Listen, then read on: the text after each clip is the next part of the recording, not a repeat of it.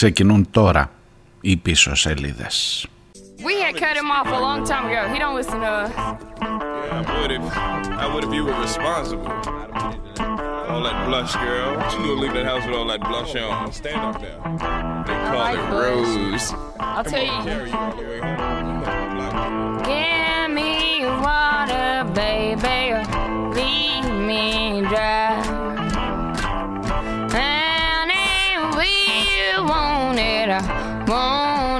Won't ask why. Won't ask why now, baby. I won't ask why. And if we want it, I won't ask why. Γεια σας, γεια σας, καλημέρα. Πέμπτη, 23 ο Νοέμβριος, νεράκι κυλάει αυτός εδώ, όπως και να το κάνεις, ειδικά αν έχει πολλά γεγονότα. Πίσω σελίδες στα ραδιοφωνά σας, στα κινητά σας, στους υπολογιστές σας, όπου συναντιόμαστε. Καλημέρα.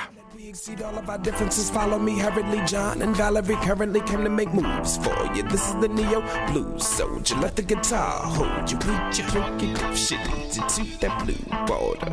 Would you drink it if she leads you to that blue water? Give me water, baby.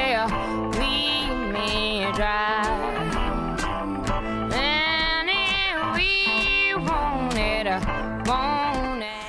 Ξέρετε, λένε όταν ε, έχεις κρυώσει η φωνή γίνεται πιο μπάσα, γίνεται λίγο πιο γοητευτική, λίγο κάπως έτσι. Μου τα έλεγε χθες ο Μπερσέκερ που παρακολουθεί και τα ακούει. Θα μου πεις δεν ήθελε και πολύ δυσκολία. Μου λέει σε ακούω λίγο μπουκωμένο, τι λίγο εδώ πέρα. Αλλά δεν είναι κορονοϊός ξανά. Τι να σας πω τώρα, κυκλοφορούν γρήπες από εδώ, από εκεί, κάπου την άρπαξαν. Θα με ανεχτείτε λιγάκι, θα προσπαθήσω να περιορίσω λίγο τα λόγια, να πάμε με περισσότερη μουσική. Δεν ξέρω, κάπως πρέπει να τα, να τα καταφέρουμε. Αλλά δεν θα νικήσει αυτό. Εμείς θα νικήσουμε. To light and reason, intended to light and lead them. At minimum, ad infinitum. Give me the water and teach me to swim again. Give me the water and teach me to swim again. Give me the water and teach me to swim again. Give me water, baby. Leave me dry.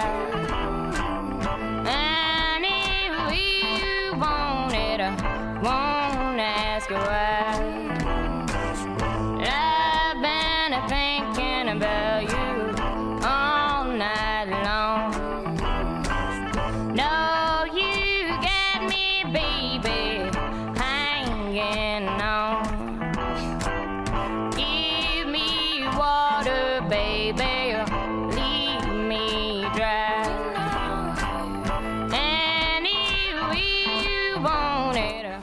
Από πού να ξεκινήσει σήμερα, από το πολεμικό μέτωπο το κανονικό ή από το πολεμικό μέτωπο εντός της αριστεράς, μάλλον από τον πραγματικό πόλεμο, εκεί που χάνονται ζωές, αναβάλλεται προς το παρόν. Θυμάστε χθες που σας έλεγα μια χτίδα φωτός που φαίνεται κάπου για πρώτη φορά από τις 7 Οκτωβρίου να συζητάμε για κάτι ουσιαστικό, για κάτι θετικό, αν μετά από 14, 15 κοντά χι- χιλιάδες νεκρούς, 5.000 παιδιά νεκρά, αν μετά από εκεί έχεις να πεις κάτι θετικό. Αναβάλλεται από Παρασκευή και μετά η κατάπαυση του πυρός, ε, για την Γάζα μιλώ φυσικά, και για, την, για το σχέδιο ανταλλαγής εχμαλώτων, το οποίο φαίνεται κάπου να κολλάει και που λένε, διαβάζοντας όσο μπορώ περισσότερο και τα ελληνικά και τα διεθνή μέσα ενημέρωσης, όσο προλαβαίνω, ότι δεν είναι τόσο απλά τα πράγματα και ότι μάλλον δεν έχει έρθει ακόμα η ώρα να χαρούμε. Να χαρούμε, θα μου πεις, τι να χαρείς τώρα. Ε, δεν έχει έρθει η ώρα να ελπίσουμε, αυτό, αυτή μάλλον είναι καλύτερη λέξη. Δεν έχει έρθει ακόμα η ώρα να ελπίσουμε ότι θα γίνει κάτι καλύτερο εκεί και ότι θα σταματήσει ο βασανισμός αυτού του λαού και ότι θα σταματήσουν οι εχθροπραξίες και ότι θα σταματήσει το μίσος το οποίο ποτίζει, ποτίζει εδώ και χρόνια θα μου πεις εδώ και 75 χρόνια ποτίζει αλλά ειδικά στην τελευταία περίοδο ποτίζει τους ανθρώπους στην περιοχή. Προς το παρόν λοιπόν από Παρασκευή, από αύριο και βλέπουμε για την υλοποίηση της ε, συμφωνίας για την κατάπαυση του πυρός και πηγαίνει πιο πίσω και η ελπίδα μας για μια χαραμάδα, για λίγο φως από το τόσο πολύ σκοτάδι που έρχεται από εκεί.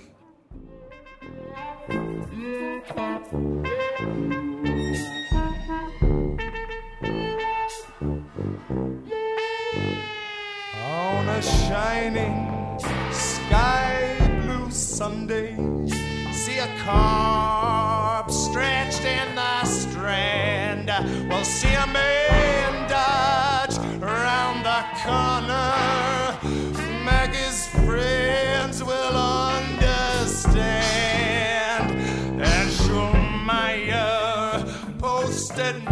Missing. Well, like so many well, wealthy men, will make the night the quiet his cash box. God knows how and God knows when. Oh, Jenny Towler turned up lately with a knife stuck through her breast.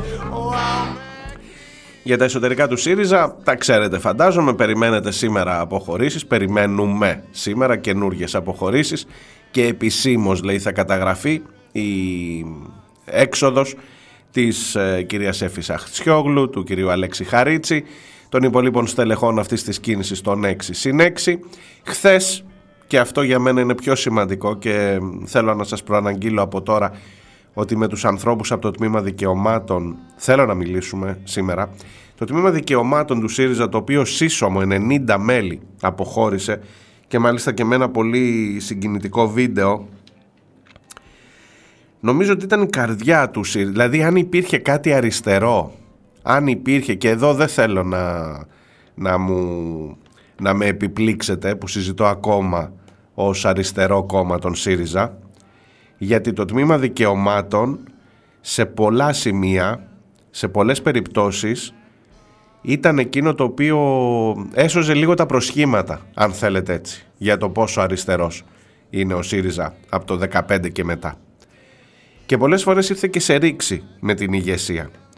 Την προηγούμενη ηγεσία. Γιατί για αυτήν εδώ τώρα δεν το συζητάμε, εδώ δεν είναι ρήξη, εδώ είναι πόλεμος και έξοδος. Λοιπόν, ε, με, με πειράζει, με, νομίζω ότι πάμε πίσω αυτή τη στιγμή, ειδικά ε, όταν το τμήμα δικαιωμάτων λέει ότι δεν αναγνωρίζουμε τον εαυτό μας σε ένα κόμμα που γίνεται όλο και πιο δεξιό. Ε, και φεύγουν και φεύγουν. Μαζικά φύγανε δηλαδή χθες μαζικά. Ε, έχουν φτιάξει και μία επιστολή ε, ανακοίνωση αναχώρησης, αποχώρησης αυτά που λέει ο Στέφανος Σάλτσες που μαρώ, ξέρετε τώρα ναι, ναι ε, γενικά πρέπει να τον έχουν συγχύσει πολύ αυτές τις μέρες με τις αποχωρήσεις κλπ. Δεν σας λέω μόνο για το, για το τμήμα δικαιωμάτων, για τα περιφερειακά στελέχη. Γενικά είναι ένα κόμμα που διαλύεται.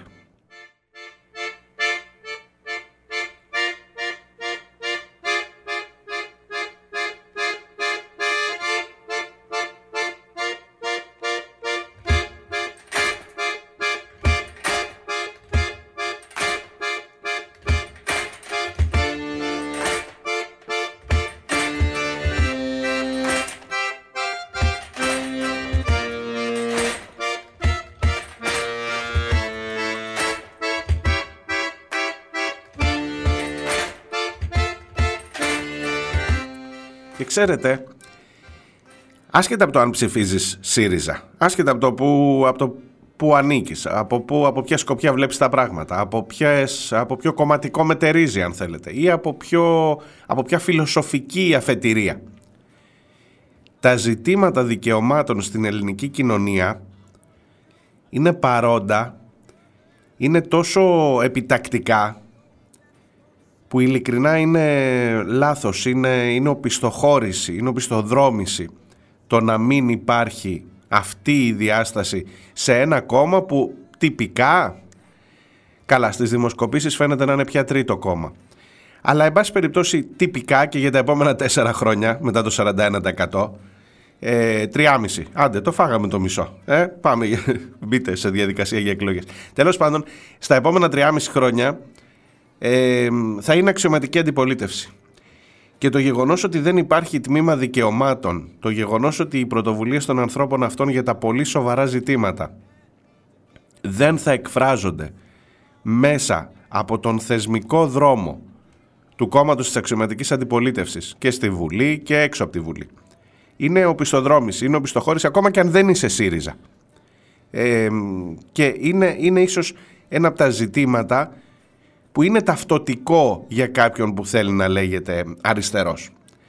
Το γεγονός ότι έχεις τρεις νεκρούς Ρωμά, για παράδειγμα, από πυροβολισμούς αστυνομικών. Το γεγονός ότι έχεις το θέμα το μεταναστευτικό, το γεγονός ότι έχεις τις γυναικοκτονίες, τα λέγαμε χθες, αν θυμάστε, με τον ξάδερφο της Έφης Τσιχλάκη και για το πώς ακριβώς. Έχω να σας πω μερικά πράγματα για το θέμα απονομή δικαιοσύνης και γυναικοκτονίες. Για να δείτε ακριβώς πόσο χρήσιμο είναι πολιτικά είτε θα είναι στο ΣΥΡΙΖΑ, είτε θα είναι στην Ομπρέλα, είτε θα είναι οπουδήποτε πόσο χρήσιμο, πόσο αναγκαίο είναι για την ελληνική κοινωνία ιδιαιτέρως δε για αυτούς που δεν έχουν φωνή το να υπάρχει πολιτική εκπροσώπηση στον βασικό τομέα των δικαιωμάτων. Και δυστυχώς είναι οπισθοδρόμηση. Το ξαναλέω το να, να φεύγει το μέσα. Θα πεις, φεύγουν, τι θα σταματήσουν να ασχολούνται με τα δικαιώματα. Όχι, δεν θα σταματήσουν. Και ειδικά επειδή ξέρω κάποιους ανθρώπους από αυτούς, είμαι σίγουρος ότι ε, θα βρούνε τον τρόπο να υπερασπιστούν εκείνους ακριβώς που δεν έχουν φωνή. Αλλά ότι δεν θα το κάνουν μέσα από τον θεσμικό δρόμο της αξιωματικής αντιπολίτευσης είναι ήττα για τα δικαιώματα, για την αριστερά, για την κοινωνία εν τέλει.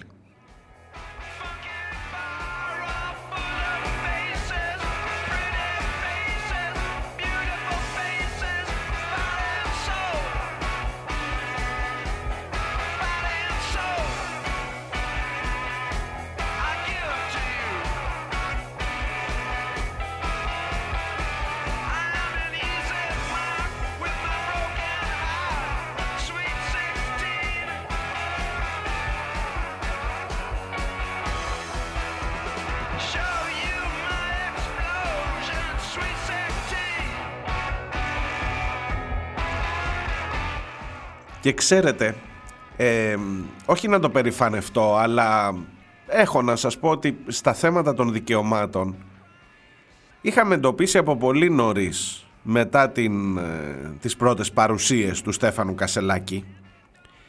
Είχαμε εντοπίσει πολύ νωρίς και με καλεσμένους εδώ σας ε, λέω για παράδειγμα για την κυρία Γκασούκα την Μαρία Γκασούκα την καθηγήτρια στο Πανεπιστήμιο Αιγαίου από το τμήμα ισότητας του ΣΥΡΙΖΑ όταν είχε βγει και έλεγε θέλω να πάρω ε, να, να πάρουμε κάνα παιδάκι με τον Τάιλερ και θέλω να βάλω παρένθετη μητρότητα να κάνουμε δύο αγόρια το ένα θα το λέμε Απόλλωνα το άλλο ξέρω εγώ ε, δεν θυμάμαι τώρα τι είχε πει Απόλλωνα το άλλο ξέρω εγώ ε,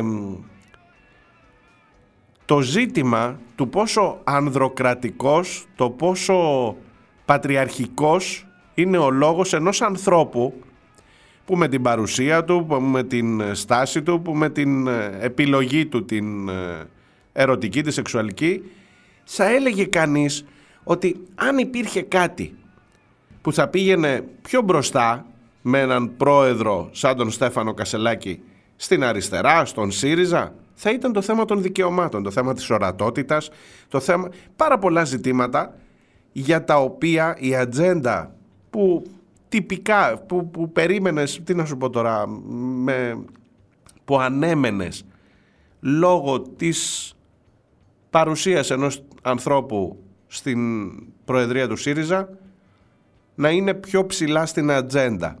Και σήμερα, πόσο, από το τέλος Ιουνίου, πόσος καιρός πέρασε, τρεις-τέσσερις μήνες. Ε, δεν, σήμερα το Τμήμα Δικαιωμάτων φεύγει μετά τις ε, εκλογές γιατί το κόμμα δεν πήγε προς αυτή την κατεύθυνση. Το κόμμα γίνεται όλο και πιο δεξιό. Μα με τον Κασελάκη θα μου πεις, με έναν άνθρωπο που... Κι όμως, μην κρίνεις ποτέ μόνο από την ιδιότητα. Κάναμε λάθος. Και το είχαμε εντοπίσει το λάθος αυτό τότε. είναι λυπηρό, είναι λυπηρό για μένα. Ο άλλος τώρα τι να σας πω, κολλημένος στην, ε, στους νοικοκυρέους. Τι να πω, εντάξει, ο καθένας έχει τα, τα προβλήματά του, θα μου πείτε, ο καθένας έχει τα κολλήματά του. Εντάξει. Πήγε να μας εξηγήσει ότι δεν εννοούσε να ξαναπάμε πίσω στην εποχή του νοματάρχη και λοιπά όταν έλεγε νοικοκυρέους που, που, που τηρούν τους νόμους, που έχουν καθαρό το σπίτι τους και λοιπά. Άστο να πάει στο καλό. άστο να πάει στο καλό. Έχω πει συχνά, λέω εδώ, ότι αν ε, χρειάζεται μία δήλωση που κάνεις μετά να κάνεις δήλωση για να την εξηγήσεις, πάνω από ότι έχεις κάνει λάθος. Και συνήθως τη δεύτερη τα κάνεις χειρότερα. Ο Κασελάκης χρειάζεται για κάθε δήλωση που κάνει μετά να βγάλει ένα tweet ή ένα TikTok για να μας πει ότι δεν ήταν αυτό που καταλάβαμε από την αρχή. Μα για κάθε όμως, για κάθε δήλωση, τι να πω, άστο να πάει στο καλό. Ε, μου τα έχει πει ο Ντάνιελ, μου έχει στείλει ένα μήνυμα πολύ ενδιαφέρον και θέλω να σας το διαβάσω παρακάτω, μπαίνοντας λίγο στην ε, εκπομπή πιο βαθιά και θα, θα, θα επικεντρωθώ με τα δικά σας λόγια στο, στο ζήτημα αυτό.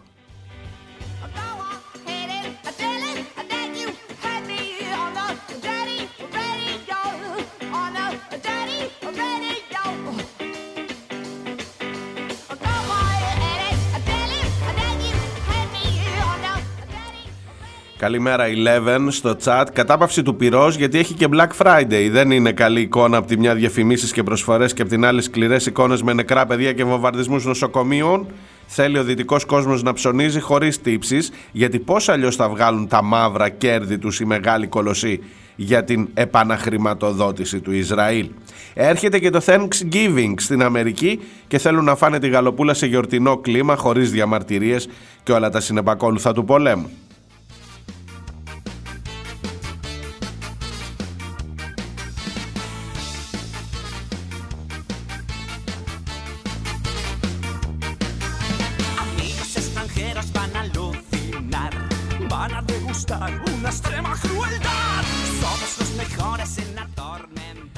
Δείτε πάντως, δείτε πάντως, εχθές ε, είχε εκλογές στην ε, Ολλανδία, ακροδεξιά και στην Ολλανδία, ένας κύριος Βίλντερς, αν το λέω σωστά, ναι, Βίλντερς, ε, ακροδεξιό κόμμα στην Ολλανδία στην ε, κυβέρνηση.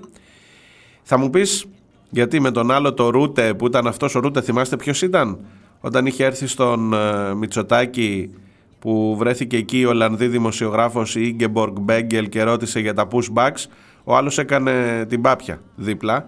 Τους είδαμε θα μου πεις και τους ε, δεξιούς. Σου λέει ακροδεξιά. Η Λεπέν προελάβνει στις ευρωεκλογές λένε τα γκάλοπ στη Γαλλία ότι θα είναι πρώτο το ακροδεξιό κόμμα. Ε, για την Αργεντινή τα είδατε φαντάζομαι, ο τύπος εκείνος με το πριόνι που λέει ότι η κλιματική κρίση είναι μια απάτη των αριστερών ε, υπέροχα, υπέροχα περνάμε, όπως και να το κάνεις. Λοιπόν, σε όλο αυτό εσύ ψάχνεις να δεις τι στο καλό μπορώ να κάνω για να ανατρέψω, να, να αντισταθώ τουλάχιστον όσο γίνεται σε αυτή την κατάσταση.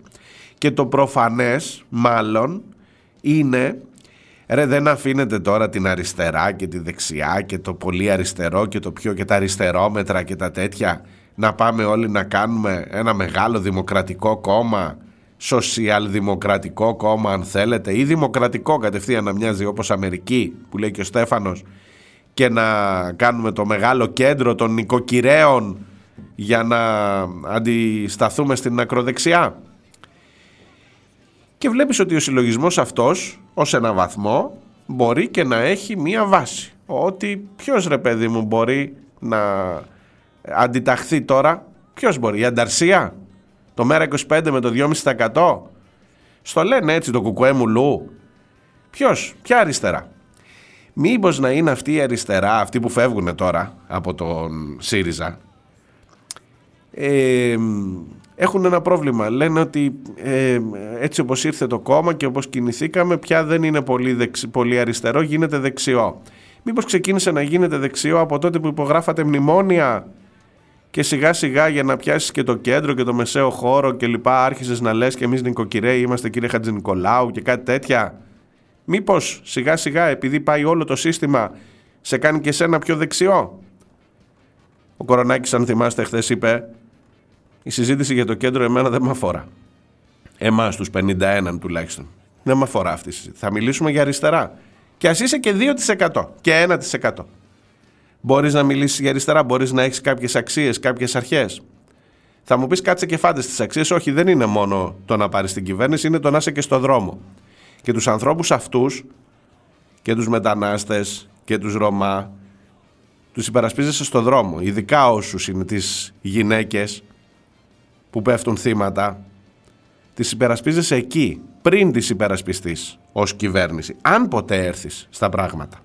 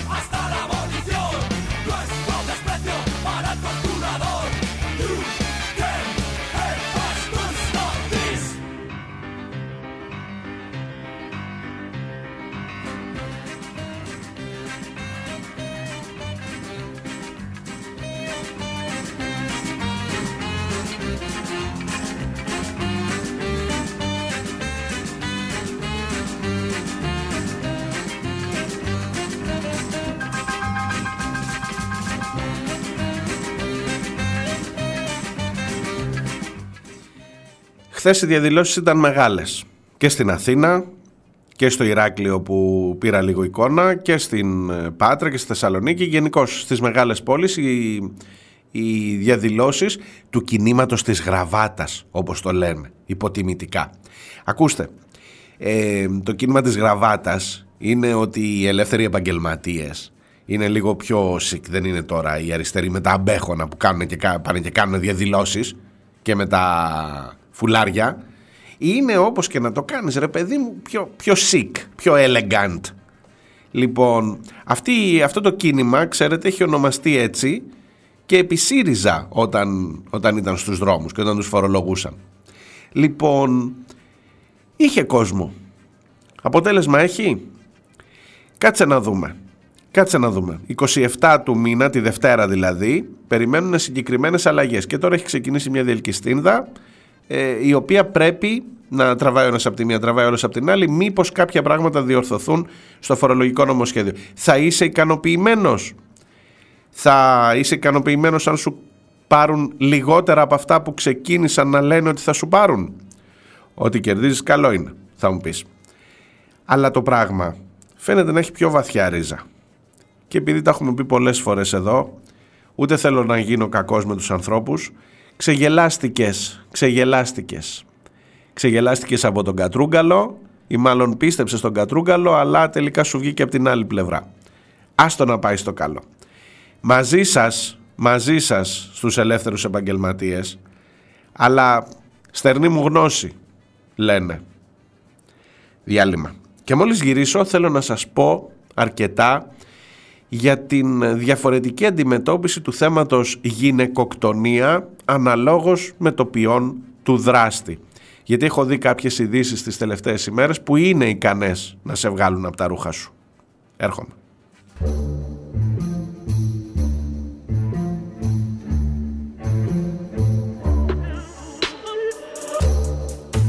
È una giornata particolare. Si inizia con un buon caffè.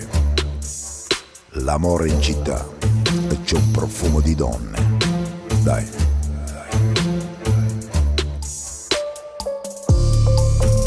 La Sofia Lore, o la Ornella Vannoni, Ornella Muti, o magari la Monica Bellucci, e semmai c'è anche la Gina, Gina Lollobrigida,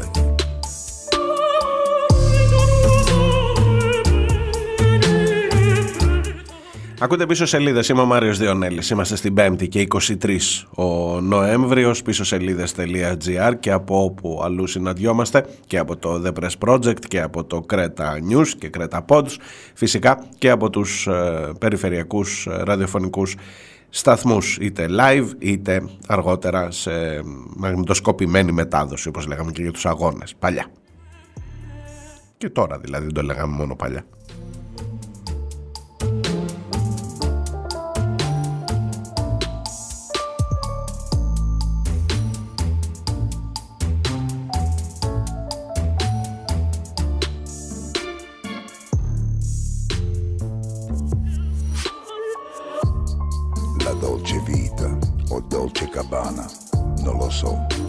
Marcello Sofia, la coppia più bella del mondo.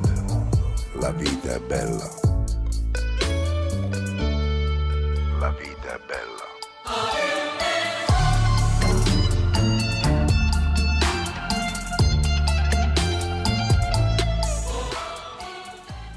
Για λέτε να δούμε λίγο την υπόθεση των ε, γυναικοκτονιών. Καταρχάς, να ορίσουμε λίγο το θέμα. Γυναικοκτονία, όρος. Ε, με, με πολύ γρήγορη διαδικασία, γιατί θέλω να σας πάω σε δύο παραδείγματα συγκεκριμένα. Το, την αναγκαιότητα του να καθοριστεί ο όρος γυναικοκτονία, να αναγνωριστεί και να τιμωρείται, εκεί, εκεί είναι το ζήτημα, και να τιμωρείται αυστηρότερα από μια οποιαδήποτε άλλη δολοφονία είναι ένα πάγιο αίτημα του κινήματος των, δι- των ανθρωπίνων δικαιωμάτων, του γυναικείου, του φεμινιστικού κινήματος εννοείται. Το γεγονός ότι ε, έχεις να κάνεις με έναν αδύναμο, με έναν άνθρωπο που απέναντί του είσαι πιο ισχυρός εμφανώς, το γεγονός ότι εκμεταλλεύεσαι την εξουσία που έχεις μέσα σε ένα σπίτι, μέσα σε, ένα, σε μια σχέση, μέσα σε ένα δεσμό, μέσα, εν πάση περιπτώσει, οπουδήποτε. Και καταλήγει σε εγκληματική συμπεριφορά απέναντί του, απέναντί της, πρέπει να τιμωρείται πιο αυστηρά από μια οποιαδήποτε άλλη ανθρωποκτονία. Αυτό είναι ένα πάγιο αίτημα και, ο, και η αναγνώριση του όρου και η μεγαλύτερη τιμωρία ε, να είναι κολάσιμος πιο αυστηρά μια τέτοια πράξη να είναι κολάσιμη πιο αυστηρά σε σχέση με τις άλλες ανθρωποκτονίες. Ούτε το ένα έχουμε πετύχει ούτε το άλλο. Έτσι, για να, είμαστε, να ξέρουμε ακριβώς που βρισκόμαστε.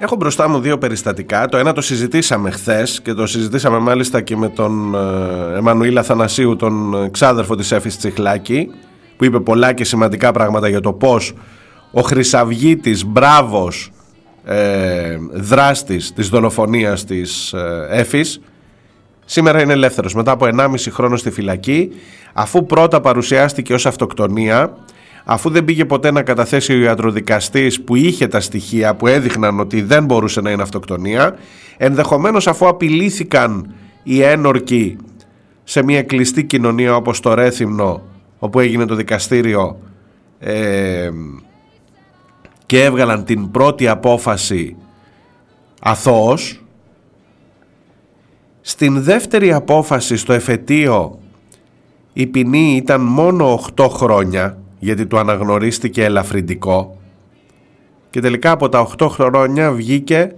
στον 1,5 γιατί πήγε σε αγροτικές φυλακές, γιατί έκανε διπλά μεροκάματα, γιατί, γιατί, γιατί. Έλα τώρα να δεις μια άλλη περίπτωση. Παίζει από χθες πάρα πολύ για τον ε, 23χρονο. Προσέξτε τώρα, εδώ υπάρχει μια λέξη η οποία σηκώνει πάρα πάρα πολύ συζήτηση. Σας διαβάζω από τα δημοσιεύματα, ε, να βλέπω μπροστά μου ένα δημοσίευμα, The Talk, έτσι. Ε, περιστέρι, ισόβια στον 23χρονο μουσουλμάνο που δολοφόνησε τη 17χρονη Νικολέτα.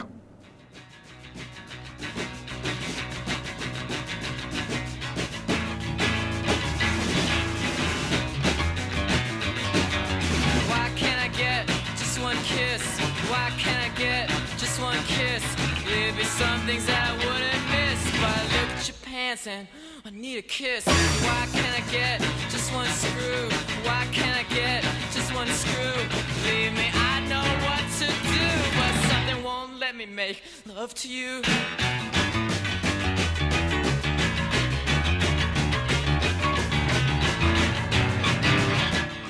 Για πάμε, πείτε, χρειάζεται.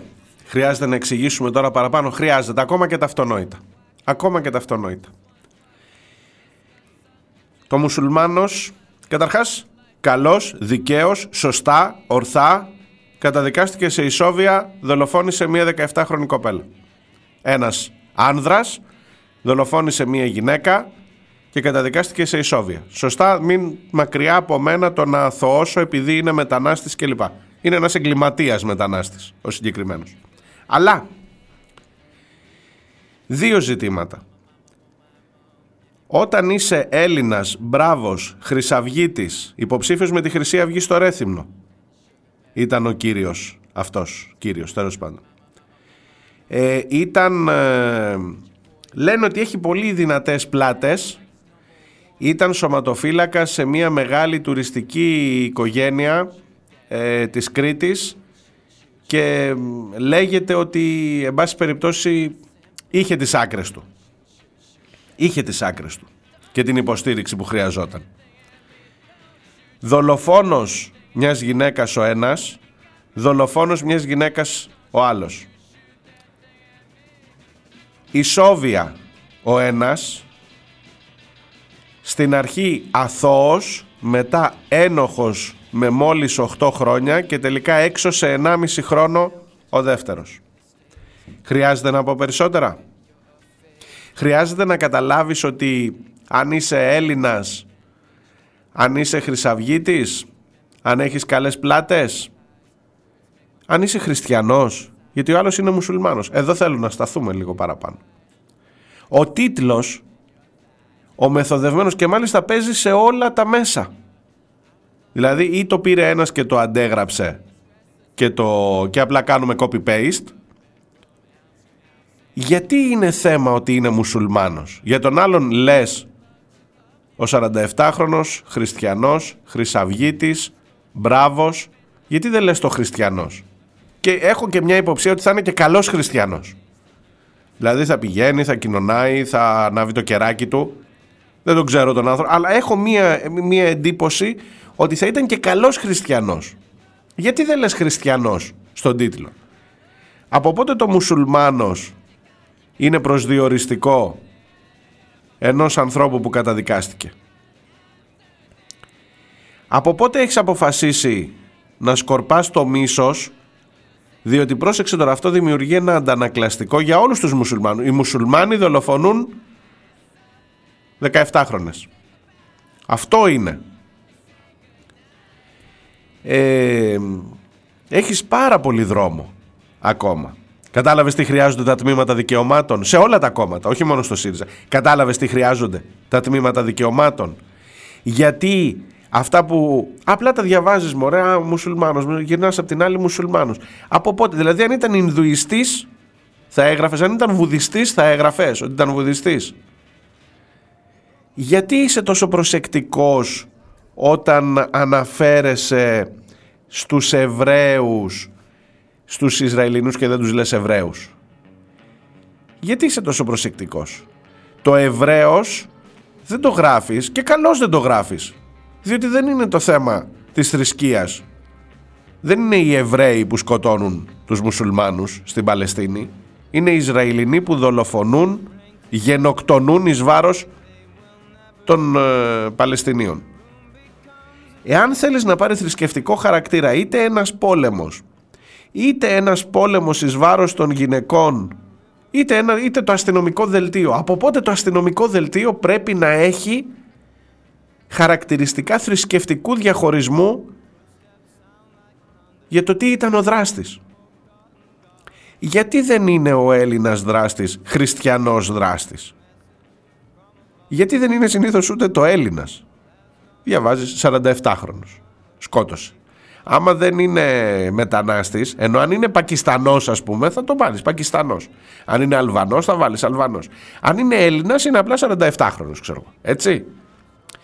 Λοιπόν, υπάρχουν πάρα πολλά κρυμμένα τρικ για να σου σκορπίσουν το μίσος. Και χρειάζεται να είσαι προσεκτικός. Θα μου πεις τώρα και εσύ πέφτεις από τα σύννεφα; Λες και δεν τα βλέπεις καθημερινά. Το ότι τα βλέπω καθημερινά δεν σημαίνει ότι δεν δεν χρειάζεται να τα σημειώνω και να σας τα μεταφέρω εδώ. Τουλάχιστον έτσι αντιλαμβάνομαι τον, ε, το ρόλο μου, ξέρω εγώ, το να, το να είσαι λίγο χρήσιμος.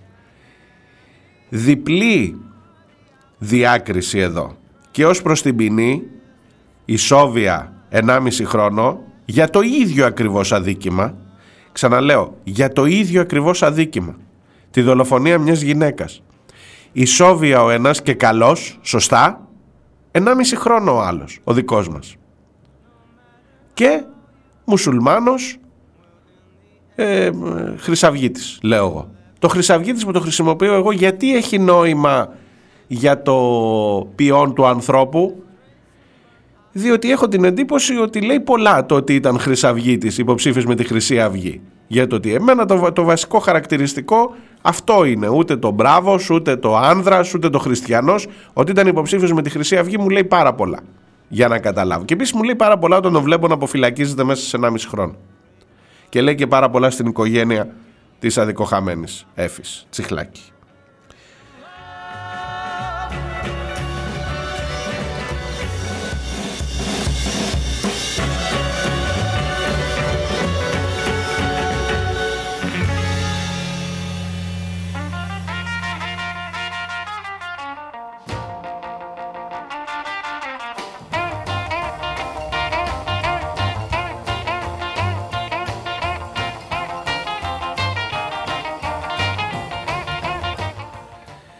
Στα μηνύματά σας. Ο 9183 μου γράφει Ακόμα και ανάμεσα στους αριστερούς υπάρχει Ισλαμοφοβία και ίσως ευρωπαϊκή αντίληψη του Ισλάμ. Ο Αναστάσης, καλώς τον, καλημέρα, μου γράφει για να σας προλάβω. Ναι είναι η απάντηση. Η δικαστική εξουσία είναι ταξική πρώτα και μετά γεμάτη ρατσισμό. Και ο πάλι λάθος μου γράφει σε εισαγωγικά ε, για την άλλη υπόθεση για το θέμα των επαγγελματιών. Εγώ δεν θα σας στέλνω το ΣΔΟΕ σε εισαγωγικά, άνοιξη 2019. Πες μου να φανταστώ, Μητσοτάκης, ε, Άδωνης, τι, Μητσοτάκης.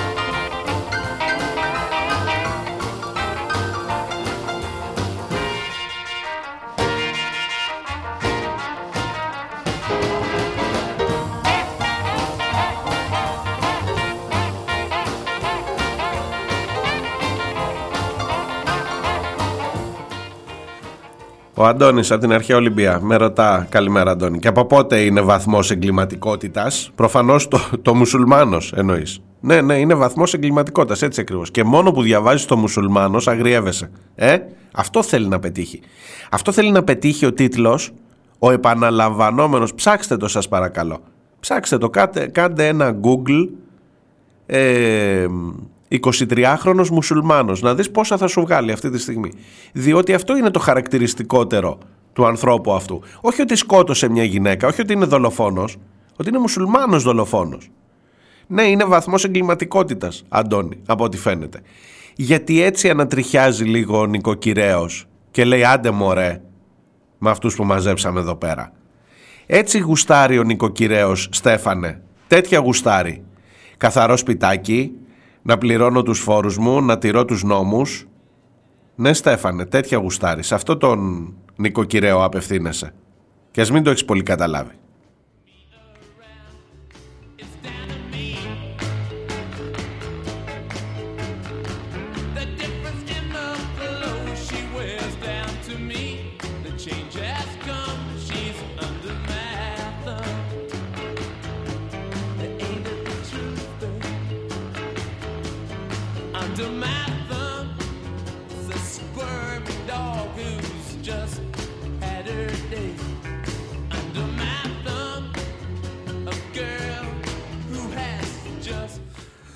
Και ο φίλος ο Γιώργος Ζωγράφος, ο θείος Γιώργος, λέει το πρωτοσέλιδο μου στέλνει εδώ ένα σκουπίδι σκουπίδι τώρα μια εφημερίδα η οποία τέλος πάντων έχει πρωτοσέλιδο σήμερα ε, για την άλλη υπόθεση των ε, εξαρχείων. ε, που επίσης ήταν πρόσφυγας, ο βιαστής των εξαρχείων ο οποίος τον είχε αφήσει ελεύθερο η αστυνομία γιατί στον οροπό και ε, καρατομήθηκε και ο διοικητής. Τα ακούτε φαντάζομαι, τα ξέρετε αυτά. Το πρωτοσέλιδο λέει ρε μάλι πρόσφυγας βιαστής θα μου πεις λερώνω και τον ραδιοφωνικό αέρα και μόνο που το, που το αναμεταδίδω μια εφημερίδα που λέγεται Star. Ρεμάλι πρόσφυγας βιαστής εντάξει το, το πιασε στο υπονοούμενο ενώ αν ήταν Έλληνας βιαστής τουλάχιστον δεν θα ήταν ρεμάλι. Σωστό;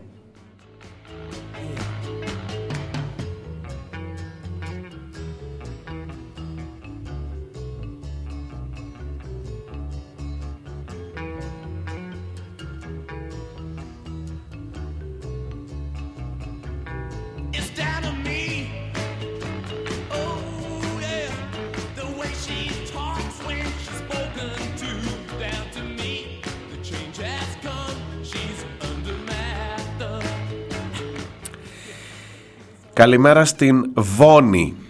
Ο φίλος από εκεί, ο Ντάνιελ, για την υπόθεση αυτή των ε, μικροαστών, μικρομεσαίων, οικοκυρέων, μου στέλνει όχι δικά του λόγια, μου στέλνει λόγια της ε, Μαλβίνας Κάραλη και του Βασίλη Ραφαηλίδη, που έχουν μιλήσει, έχουν πει ε, ευτυχώς αρκετά πράγματα για το πώς ακριβώς συμπεριφέρεται, σκέφτεται, βιώνει την ζωή του ο μικρομεσαίος, ο μικροαστός. Αυτό το είδος ανθρώπου που καθορίζει και τις πολιτικές που ακολουθούνται σε μια χώρα.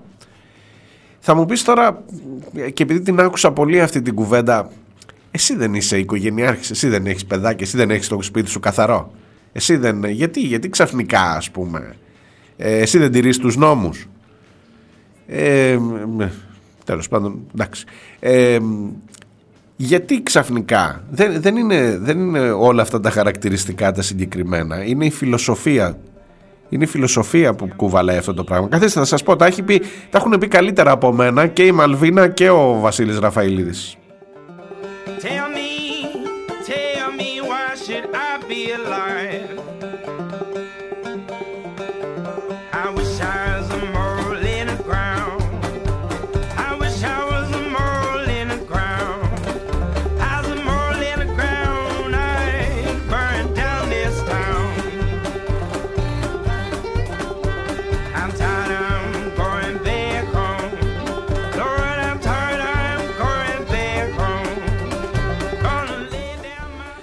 Απόσπασμα μου γράφει ο Ντάνιελ από την Βόνη από το άρθρο της Μαλβίνας Κάραλη «Βλέπει τσόντα ο πρόεδρος» στο περιοδικό 01 το 1995. Αυτοί οι τύποι, οι μικροαστοί, δεν σκέφτονται ποτέ τους να αυτοκτονήσουν γιατί η ζωή τους ανήκει στο Θεό. Αλλά στην ουσία, επειδή δεν αποφασίζουν ούτε για τη ζωή τους ούτε για το θάνατό τους. Είναι αμνήμονες εκεί που τους συμφέρει, αλλά οραματιζόμενοι το μέλλον δεν ζουν ποτέ ένα παρόν της προκοπής. Κάνουν μακροπρόθεσμα όνειρα που κατά κανόνα τα προφταίνει ο θάνατος. Χτίζουν ντουβάρια, αγοράζουν οικοπεδάκια, δεν ψάχνουν τσόντες γιατί σπάνια ερωτεύονται και όπως όλοι οι βλάκες ποτέ δεν νιώθουν ανίσχυροι. Τρέμουν τις υποχρεώσεις, αλλά τελικά παντρεύονται μια υπομονετικιά αφού την πρίξουν επί χρόνια τόσο που δεν θέλει πια ούτε να τους, βλέ... να τους σχέσει.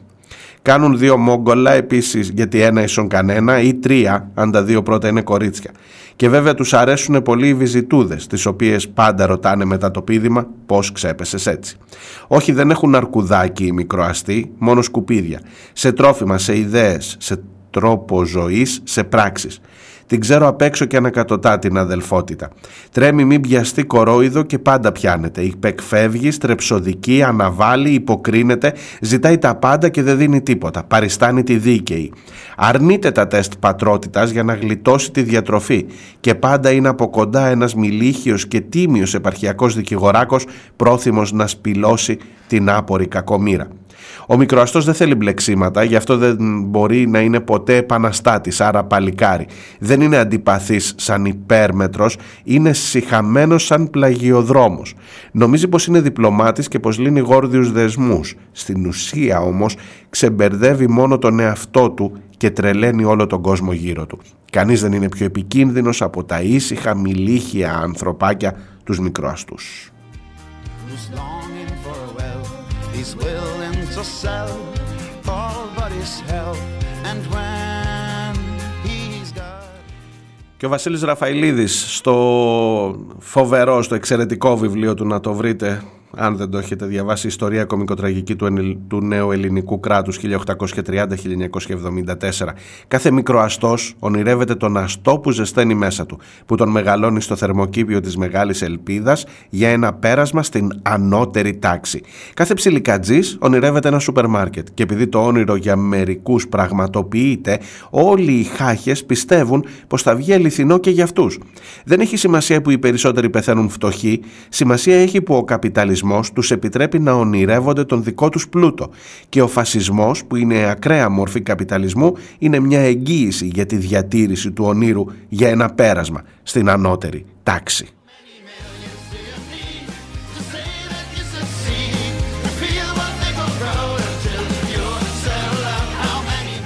Να ζούσε σήμερα ο Βασίλης Ραφαηλίδης, να ζούσε να ακούσει για το ελληνικό όνειρο του Στέφανου Κασελάκη.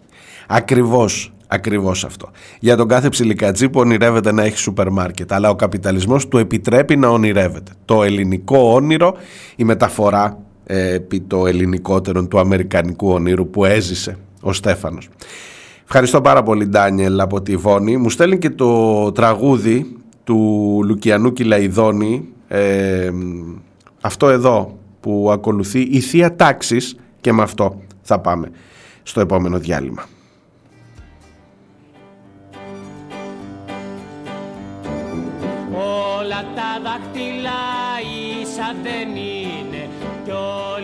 Τρώνε δίκιο δεν είναι. Όλα τα δάχτυλα ίσα δεν είναι. Κι όλοι να τρώνε δίκιο δεν είναι. Έτσι το βρήκαμε και έτσι το πάμε. Κι ως να πεθανούμε δεν το κουνάμε. Έτσι το βρήκαμε και έτσι το πάμε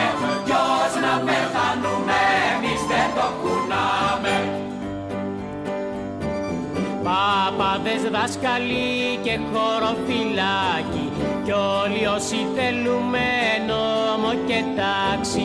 Πάπαδες, δάσκαλοι και χωροφυλάκοι κι όλοι όσοι θέλουμε νόμο και τάξη. Κι όσοι τα αντίθετο θέλουν να γίνει είναι απατρίδες αθρησκοί κτίνοι κι όσοι τα αντίθετο θέλουν να γίνει είναι απατρίδες αθρησκοί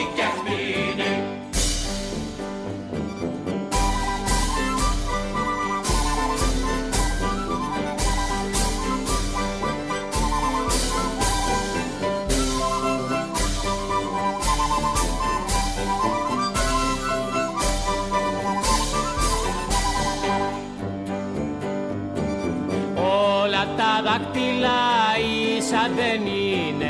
Κι όλοι να τρώνε δίκιο δεν είναι.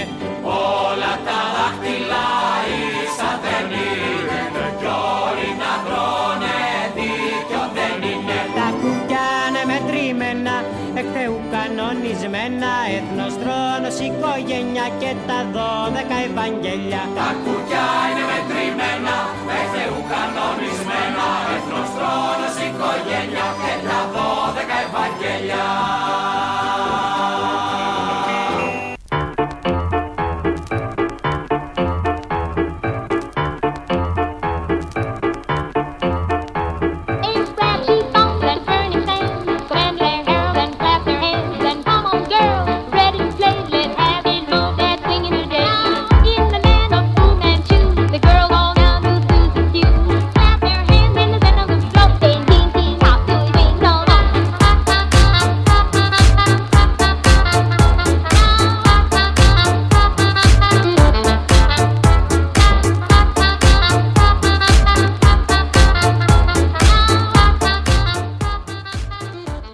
Ακούτε πίσω σελίδες, μπαίνουμε στη δεύτερη ώρα, 5η και 23 ο Νοέμβριος, νέο object, ακριβώς έτσι είναι. Το πραγματικό πρόβλημα που θέλουν να λύσουν οι φασίστες είναι η φωνή μας. Γιατί με ρωτάς για, τη- για τα αποτελέσματα στην ε, Ολλανδία με τον ε, ακροδεξιό, τον Wilders. Ε, το, φα- ναι, είπα δύο πράγματα πριν. Το φάντασμα που πλανιέται. Θυμάστε, μου λέει το φάντασμα που πλανόταν πάνω από την Ευρώπη. Το φάντασμα έχει ρίξει μια βαριο, με βαριοπούλα και τα τελευταία τείχη και έχει καλπάσει νικηφόρο στην Ευρώπη των αρίστων λευκών. Άλλωστε, οι σκουρόχρωμοι ποτέ δεν ήταν το πρόβλημα, αλλά η πρόφαση. Ποιος άλλωστε δεν θέλει δούλους.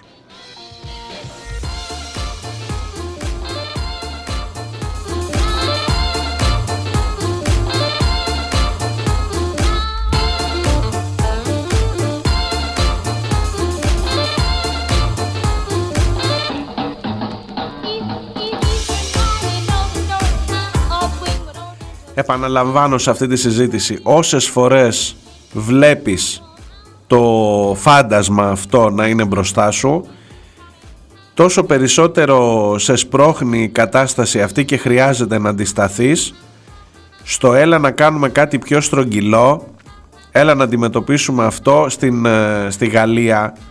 Θυμάστε εκείνη την κουβέντα στις εκλογές και πόση κριτική δεχτήκαμε όσοι λέγαμε στο δεύτερο γύρο για παράδειγμα ήταν περίπου μάχη σαν να ήταν στη δική μας χώρα ο δεύτερος γύρος.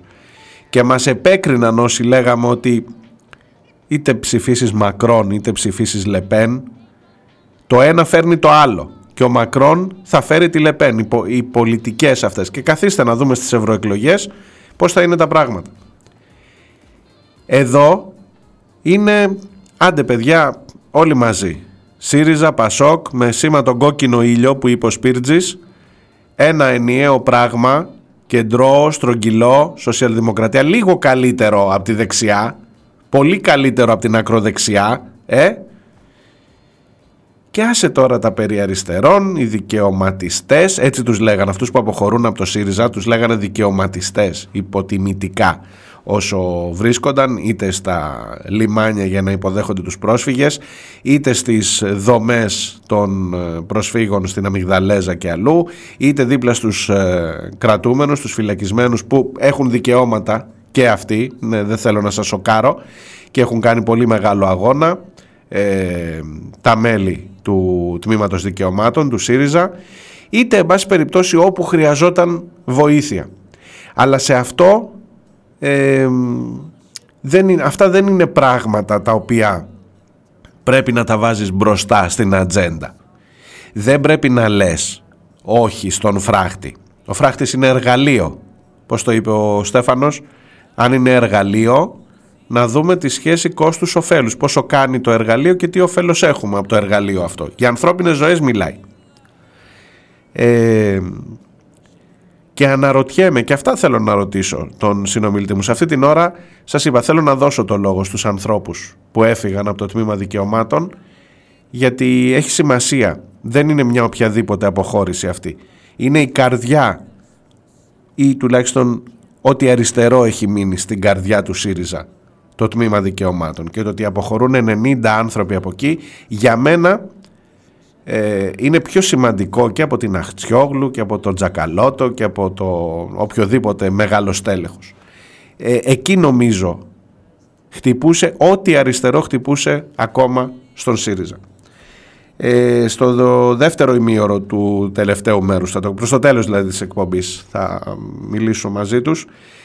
Από εκεί και πέρα, σε όλη αυτή την επικαιρότητα που έχουμε μπροστά μας και σε όλο αυτό το σκηνικό, σίγουρα πρέπει να, να βλέπεις όσο μπορείς, όσο γίνεται τη μεγάλη εικόνα που λέμε. Ε, το, το να βγάλεις το κεφάλι λίγο απ' έξω για να δεις πού βρίσκεσαι ακριβώς την ώρα που κολυμπάς και θαλασσοπνίγεσαι, να δεις ακριβώς ε, τι γίνεται στην Ευρώπη, τι γίνεται στον κόσμο, τι γίνεται στην Αργεντινή αυτή τη στιγμή, τι είναι αυτός ο τύπος που βγήκε. Θα μου πεις τι με νοιάζει εμένα τώρα η Αργεντινή; Ας ε, ψηφίζαν αλλιώς. Η, η Ολλανδία είναι πιο κοντά. Είναι πιο κοντά. Η Ιταλία είναι πιο κοντά. Είναι. Μετά, μετά τι σου έρχεται. Και δεν το λέω μόνο γεωγραφικά. Το λέω και ως, ε, ε, ως μεταφορά από τη μία χώρα στην άλλη αυτού του κύματος του αντισυστημικού παύλα φασιστικού. Είδαμε πολύ ενδιαφέρον την ανακοίνωση των ε, μεταναστών και μεταναστριών της αλβανικής κοινότητας της Ελλάδας για την συμφωνία Μελώνη Ράμα. Η Μελώνη η ακροδεξιά πρωθυπουργός της Ιταλίας συμφώνησε με τον Έντι Ράμα στην, Ολ- στην ε, Αλβανία να φτιάξουν εκεί ένα στρατόπεδο κράτησης μεταναστών αυτούς που συλλαμβάνουν στην Ιταλία να τους πηγαίνουν στην ε, Αλβανία.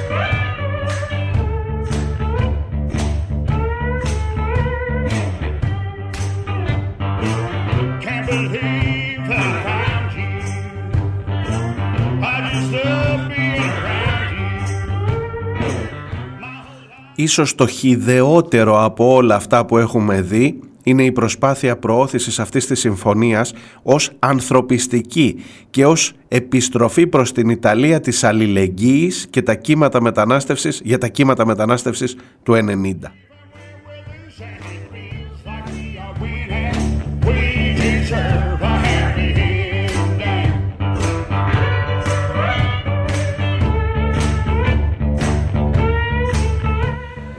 Η συμφωνία αυτή είναι χιδαία για μια σειρά από λόγους. Ο πρωταρχικός είναι η πρωτοφανής καταπάτηση των ανθρωπίνων δικαιωμάτων, μεταναστών και προσφύγων. Ειδικά οι πρόσφυγες θα αδυνατούν να αιτηθούν άσυλο στη χώρα που τους υποδέχεται, αλλά θα οδηγούνται σε cabs εκτός της χώρας αυτής, της Ιταλίας, αλλά και εκτός της Ευρωπαϊκής Ένωσης γενικότερα. Με την Αλβανία προφανώς να παίζει αυτό το ρόλο, το ρόλο του στρατόπεδου υποδοχής. Και τα λένε αυτά οι εδώ η δική μας η κοινότητα των Αλβανών που έχει ριζώσει, που έχει βγάλει, που έχει δουλέψει πάρα πολύ, που έχει δουλέψει πάρα πολύ σε δουλειές που εμείς δεν θέλαμε να κάνουμε, που έχει χτίσει από το 90 και μετά σε πολύ μεγάλο βαθμό την Ελλάδα, την Ελλάδα της ανάπτυξης, την Ελλάδα των Ολυμπιακών, την Ελλάδα. Λοιπόν η αλβανική κοινότητα μπορεί να αντιληφθεί πόσο ρατσιστικό είναι αυτό που κάνει σήμερα ο Αλβανός Πρωθυπουργός μαζί με την ε, Μελώνη. Ε, και ευτυχώς το λένε. Ευτυχώς το λένε. Γι' αυτό σας λέω, όσο περισσότερο απλώνεται η ακροδεξιά, τόσο μεγαλύτερη σημασία θα έχουν οι φωνές. Οι Αλβανοί μετανάστες στην Ελλάδα δεν ξέρω αν είναι αριστεροί, αν είναι πασόκ, αν είναι, δεν ξέρω τι είναι. Δεν, δεν χρειάζεται να είναι. Είναι αριστερό αυτό που λένε. Βάζουν θέματα δικαιωμάτων.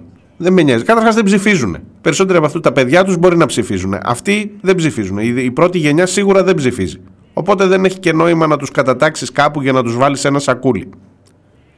Είναι αριστερό αυτό που λένε; Καταρχάς είναι σωστό αυτό που λένε; Άσε το αριστερό.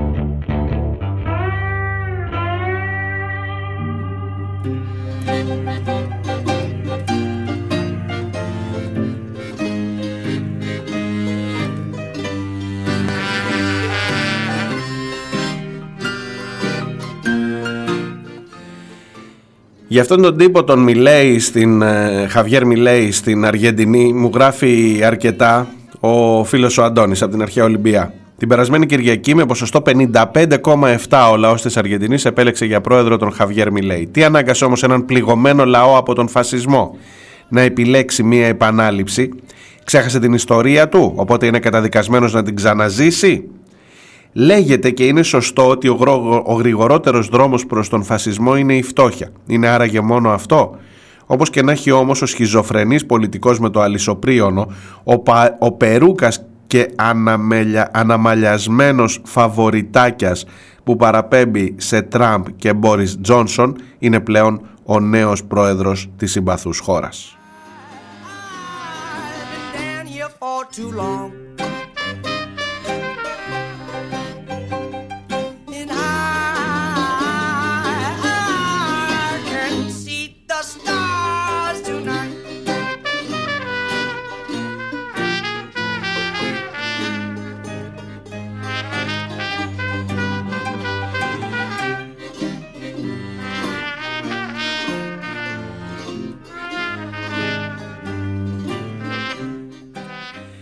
Και αν σταθεί κανείς στο πρόγραμμα που θα εφαρμόσει, το λιγότερο που μπορεί να νιώσει είναι ανατριχίλα.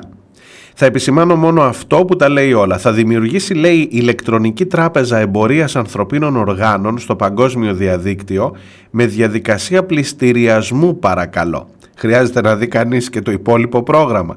Νομίζω πως όχι. Αυτό τα λέει όλα. Λίμωνο στον λαό της Αργεντινής, γράφει ο Αντώνης.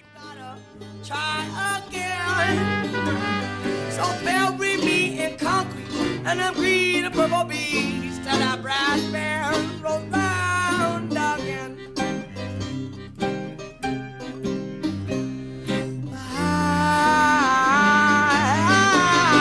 I've been here for too long.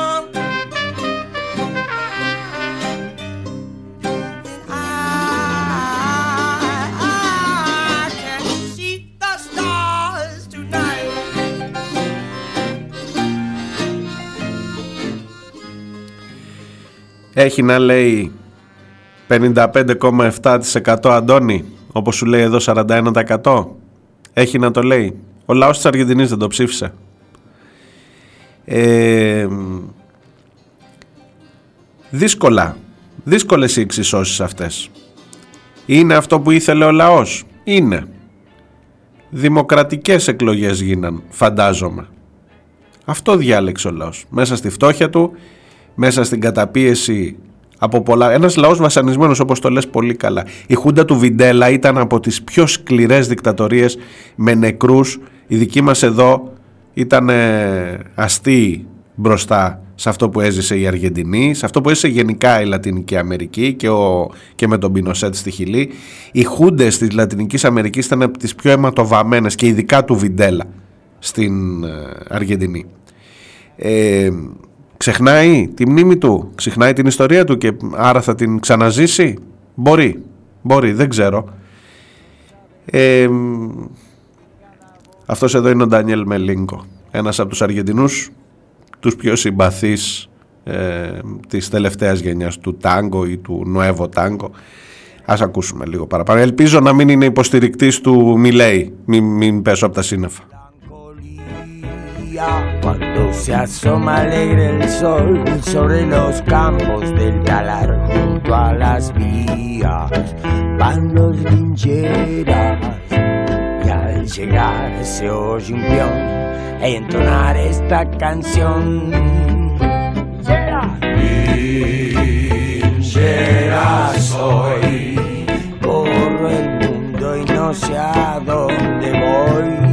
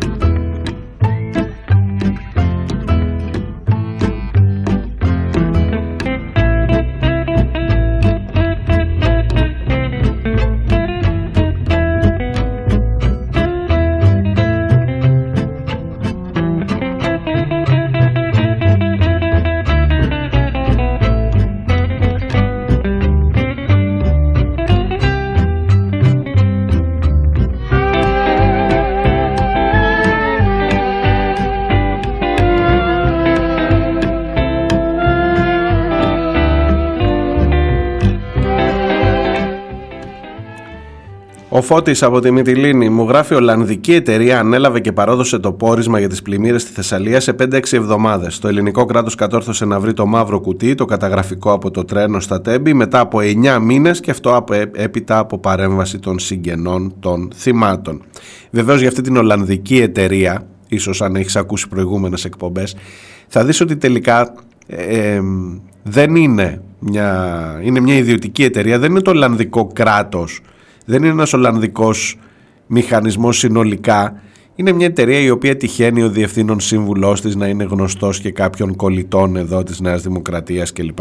Ότι παρέδωσε, εν πάση περιπτώσει, ένα πόρισμα, εγώ δεν θα το αρνηθώ, αλλά έχει και εκεί, ακόμα και σε αυτό, ε, περίεργα πραγματάκια. Τα είχαμε πει εδώ, αν θυμάσαι, και ε, την περίοδο εκείνη των καταστροφών στη Θεσσαλία, για το πώς ακριβώς κινούμαστε, είτε είναι επί ελληνικού ε, επιχειρηματικού εδάφους είτε είναι επί Ολλανδικού.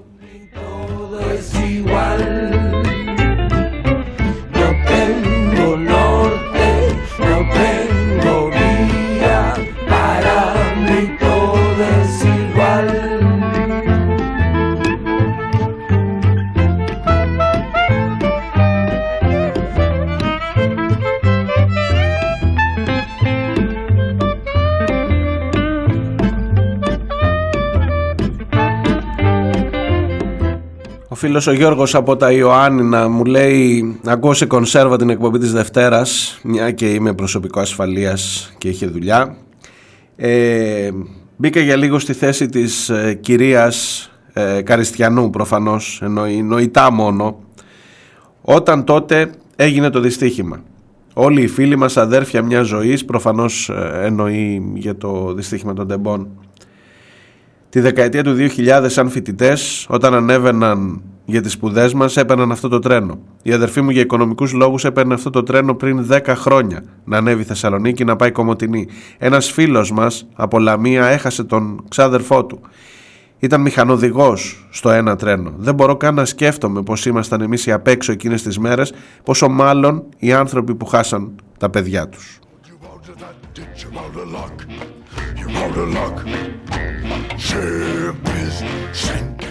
Το είπα και τότε, το, είπα και, το λέω και τώρα. Η ψυχραιμία και η, πώς να το πω, η, η δυνατότητα να παλέψουν με αυτό το τέρας που λέγεται γραφειοκρατία και συγκάλυψη είναι άξια θαυμασμού των ανθρώπων αυτών. Και αν δεν έχετε ακούσει την συνέντευξη της κυρίας Καριστιανού να πάτε λίγο πίσω στις, ε, στο πίσω σελίδες.gr και θα τη βρείτε. Για το τραγικό γεγονός ότι βρέθηκε το κουτί 9 μήνες μετά και με πρωτοβουλία των γονιών που χάσαν τα παιδιά τους εκεί. Επίσης ο Γιώργος μου γράφει ε, δεν πήγα στη συγκέντρωση στο κέντρο για χθες που είχαμε στις 10.30 τι περίμενες ρε συνάδελφε προφανώς είναι ελεύθερος επαγγελματίας ο Γιώργος σε κορόιδεψε ο Μητσοτάκης, ε, τι κρίμα. Έχεις μαγαζί, οφείλεις να βλέπεις τι γίνεται στη χώρα σου. Να καταλαβαίνεις πότε τα πράγματα πάνε κατά διαόλου και να ψηφίζεις ανάλογα. Το αχ με κορόιδεψε δεν μου λέει κάτι όταν έχουμε περάσει πια τόσα.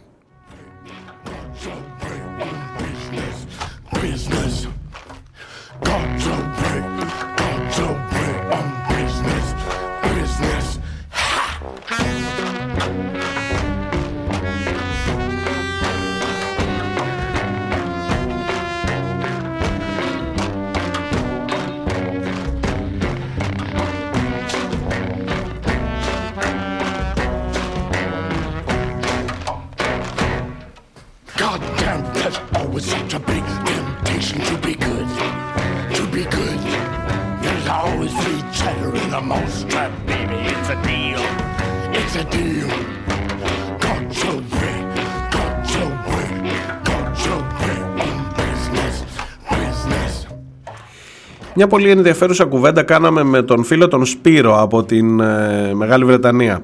Μου στέλνει ε, για την ε, υπόθεση των, του σε ποιον ανήκει η έδρα. Έχω ξαναπεί για αυτά, η έδρα η βουλευτική. για την ε, δυνατότητα που έχουν τώρα οι αποχωρήσαντες από το ΣΥΡΙΖΑ προφανώς με αυτή την αφορμή γίνεται τώρα η κουβέντα αλλά είναι μια κουβέντα που κρατάει πολύ καιρό και με διαφορετικές ε, περιπτώσεις και περιστάσεις ε, για το αν μπορούν, για το αν έχουν το δικαίωμα να κρατάνε την έδρα οι βουλευτές όταν βρίσκονται σε ένα άλλο κόμμα. Καταρχάς για τον ΣΥΡΙΖΑ θα μου επιτρέψετε καμία δεν έχω έτσι όχι εκτίμηση αλλά εν πάση περιπτώσει καμία, κανένα προσωπικό λόγο να υποστηρίξω ούτε την Αχτσιόγλου ούτε τον ε, Τσακαλώτο είσαι σίγουρος ότι επειδή ακούω πολλά κρατάει την έδρα ενός κόμματος με το οποίο εξελέγει και τώρα θα είναι σε άλλο κόμμα όταν θα κάνουν την κοινοβουλευτική ομάδα. Και αυτό δεν είναι δίκαιο για τους ε, ψηφοφόρους, δεν είναι δίκαιο για το κόμμα.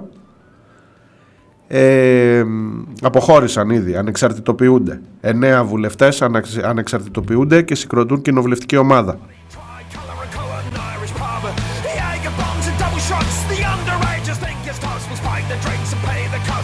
Us an Irish pub. The quick one in the filthy bog. The pattern grass across the lug of the lady. Oh, the dirty dog. We got us an Irish pub. It's over to me. And over to you. We'll skip along the avenue. And who the hell is running through? We got us an Irish pub. I'll be fucked. To swear upon the holy book. The only crack you get is a slap in the ear. Well, I'll be fucked. I'll off and burst your filthy mug. If you draw one more shot, look at me, beer.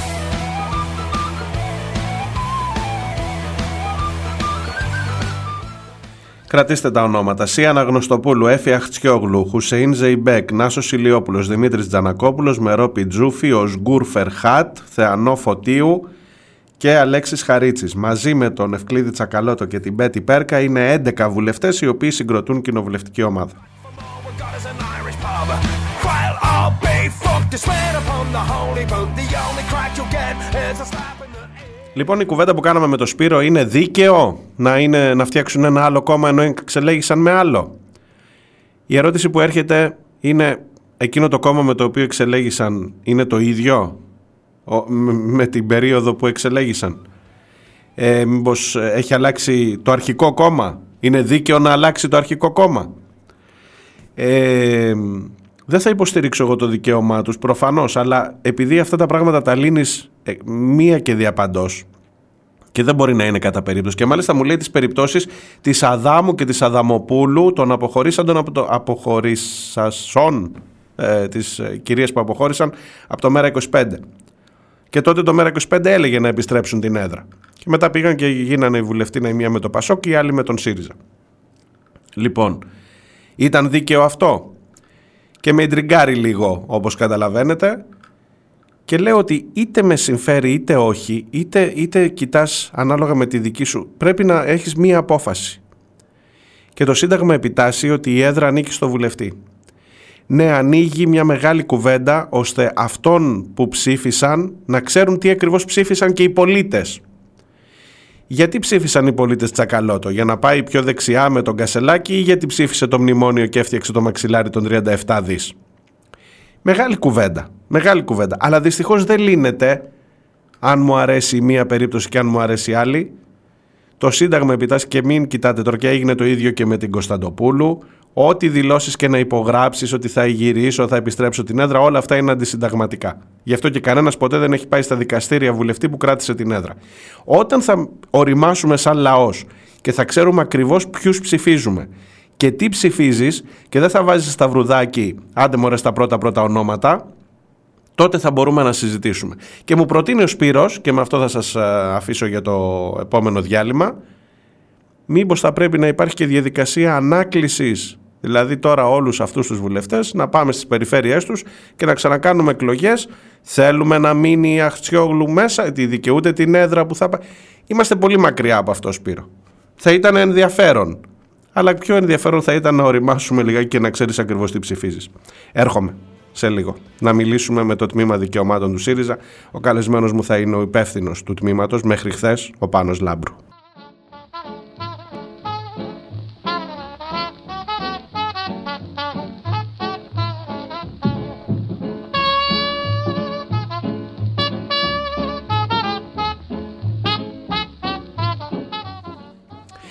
Ακούτε πίσω σελίδες, τελευταίο μέρος της εκπομπής. Στην τηλεφωνική γραμμή με περιμένει ήδη ο Πάνος Λάμπρου. Ο Πάνος Λάμπρου είναι ένας άνθρωπος με τον οποίο έχουμε υπάρξει συμπαρουσιαστές για κάποια φεγγάρια των πίσω σελίδων. Κάθε τρίτη, αν δεν κάνω λάθος, στο κόκκινο, οι πίσω σελίδες είχαν υπότιτλο «Για τους χωρίς φωνή» και είναι ένας άνθρωπος που έχει δώσει πάρα πολύ μεγάλους αγώνες για τα θέματα των ανθρωπίνων δικαιωμάτων. Πάνω, καλημέρα. Σε ευχαριστώ πάρα πολύ που είσαι μαζί μου. Χαίρομαι πάλι που τα λέμε στο ραδιοφωνικό αέρα. Είδες, Πόσα, 15 χρόνια και... περνάνε τα χρόνια. ναι. Περνάνε τα χρόνια. Λοιπόν, το τμήμα δικαιωμάτων πλέον είναι εκτός ΣΥΡΙΖΑ, 90 στελέχη. Βλέπω την ανακοίνωσή σας, βλέπω το βίντεο το πολύ συγκινητικό. Ναι. Ε, λέω ότι οι αγώνες αυτοί μάλλον δεν πήγαν χαμένοι. Δεν θέλω να, να πω ότι ε, η απογοήτευση δεν ξέρω αν θα καταβάλει όλους τους ανθρώπους που αγωνίστηκαν για τα θέματα των δικαιωμάτων αλλά βλέπω να λέτε ότι δεν μπορείτε να αναγνωρίσετε τον εαυτό σας σε ένα κόμμα που γίνεται δεξιό, που πάει όλο και πιο δεξιά, λέω, Ναι, διαβάζω όλο και πιο συγκεκριμένα. δεξιά, Για να είμαστε σαφείς. Ναι, όλο Σα- και σ' πιο ακούω επ' αυτόν. δεξιά. Ναι, ναι. Ε, νομίζω ότι ε, όλα τα δείγματα γραφής που έχουμε ε, συντηρούν σε μια τέτοια εκτίμηση.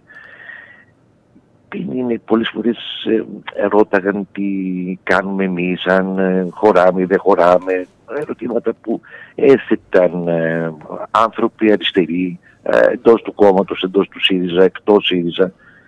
Η απάντηση, ε, Μάρια, νομίζω δόθηκε από τη νέα ηγεσία. Δεν, θα λέγα ότι δεν προλάβαμε εμείς να τη δώσουμε. Ναι. Την έδωσε η νέα ηγεσία και δεν αναφέρουμε μόνος στον ε, α, πρόεδρο, τον καινούριο πρόεδρο, τον νέο πρόεδρο του ΣΥΡΙΖΑ ε, επί Σίγμα, αλλά στην, ε, στην ηγετική ομάδα, η οποία με το καλημέρα μας ενημέρωσε ότι το κόμμα αυτό είναι άλλο, είναι διαφορετικό. Και τώρα δεν θέλω να επαναλάβω και την ιστορία του ΣΕΒ, ε, το τι είπε για το κεφάλαιο και την εργασία, αλλά και άλλες πλευρές οι οποίες έχουν άμεση σχέση και με τα, ε, και με τα δικαιώματα. Πρόσφατα α, ακούσαμε τον κύριο Κασελάκη να μας λέει για το φράκτη εφόσον ο στρατός κρίνει, η στρατιωτική ηγεσία κρίνει ότι πρέπει να επεκταθεί, εμείς θα συνενέσουμε, είπε ο κύριος Κασελάκης, στην επέκταση ε, του φράκτη. Και πολλές άλλες πλευρές οι οποίες, ε, α, αν τις πάρουμε μία-μία, α, είναι ε, και προσβλητικές για την ιστορία της αριστεράς. Να υπενθυμίσω το τελευ- τα τελευταία που είπε για πέμπτη φάλακα α, που υπάρχουν μέσα στο ΣΥΡΙΖΑ, για μικρούς ανθρώπους οι οποίοι επιδιώκουν να κοτείνουν κάποιους άλλους. Ε, εν πάση περιπτώσει, ε, όλα, όλα έδειχναν ότι αυτή η πολιτική από τη μεριά της ε, νέας ηγεσίας που είναι ένα μείγμα ε, δεξιάς, σαφώς δεξιάς τροφής α, με το λαϊκισμό α, που είναι διάκητος δεν μπορεί να δημιουργήσει ένα κοινό πλαίσιο. Α, Μμμ. και ε, χίλιες φορές βεβαίως να- με αξιοπρέπεια να αποχωρήσεις για να μην, αυτό που λέμε και στο κείμενο, για να μην αποχωρήσουμε από τα κινήματα, να μην απο- αποχωρήσουμε από τους αγώνες, παρά να παραμένουμε σε ένα κόμμα το οποίο ε, δεν έχει καμία σχέση με όσα ζήσαμε, με τις αντιφάσεις του. Ε, γιατί υπήρχαν αντιφάσεις. Μα προφανώς υπήρχαν και θα λάθη, σε ρωτήσω και το υπήρχαν- ξέρεις ότι θα σε υπήρχαν ρωτήσω ζητήματα. Ε, παρακάτω. καμία- Επειδή είπες για βεβαίως, το ναι. φράχτη, θα έρθω στο φράχτη. Αλλά Βεβαίως, ξέρεις, ήθελα, βεβαίως. ήθελα ε, πριν να, να σου εκφράσω μια ειλικρινή μου απορία. Ξέρεις, όταν γνωρίσαμε όλοι τον Στέφανο Κασελάκη, όταν τον είδαμε να μπαίνει στην πολιτική σκηνή, ένα πράγμα που σκεφτόμουν τότε ήταν ότι, ρε παιδί μου, ε, σε ένα, σε ένα ζήτημα τα πράγματα θα πάνε καλύτερα. Στο θέμα των δικαιωμάτων. Ακριβώς δηλαδή εκεί που ήσουν υπεύθυνος του τομέα εκ μέρους της πολιτικής γραμματείας. Για την παρουσία του Στέφανου Κασελάκη, για τα θέματα της ορατότητας που βάζει και μόνο με την ύπαρξή του, με την επιλογή του ε, ως προς τον σύντροφό του κλπ. Τα θέματα των δικαιωμάτων έλεγες ότι σε αυτό ήταν μάλλον πιο, πιο, πώς να το πω, πιο έφορο έδαφος για να δουλέψει το τμήμα δικαιωμάτων μέσα σε, με έναν άνθρωπο που εν πάση περιπτώσει έχει και αυτή την έξωθεν μαρτυρία, η ορατότητα κλπ. κλπ. Και θυμάμαι ότι μιλούσα και με την κυρία Γκασούκα για παράδειγμα από το τμήμα ισότητας που μου έλεγε για έναν πατριαρχικό λόγο, για έναν ανδροκρατικό λόγο, ακόμα και στα πολύ συγκεκριμένα ζητήματα που έχουν να κάνουν με την ισότητα φύλου κλπ. Και βλέπω ότι τελικά ε, όχι επειδή δεν πήγαν μπροστά, πήγανε πολύ πίσω τα πράγματα στο θέμα των δικαιωμάτων. Ε, γιατί τα δικαιώματα δεν είναι μια εύκολη υπόθεση. και ασφαλώς δεν είναι ουδέτερα από ιδεολογίες και από στρατηγική. Αυτό να μην το ξεχνάμε. ε. Μμμ. Δεν μπορεί δηλαδή κάποιος να είναι και νεοφιλελεύθερος, δεν ξέρω και καλά ότι είναι νεοφιλελεύθερος ο Κασελάκη. Αλλά λέω μια γενική διαπίστωση. Α το φανταστούμε. Να είναι κανείς νεοφιλελεύθερος και ταυτόχρονα υπέρ των δικαιωμάτων. Ισχυρίζομαι ότι αυτό δεν μπορεί να συμβεί. Δεν, δεν γίνεται. Και αυτό γιατί τα δικαιώματα συνδέονται απολύτως με το γενικό, από την, πε- από την πλευρά της αριστεράς, από την πλευρά της δικής μας οπτικής γωνίας.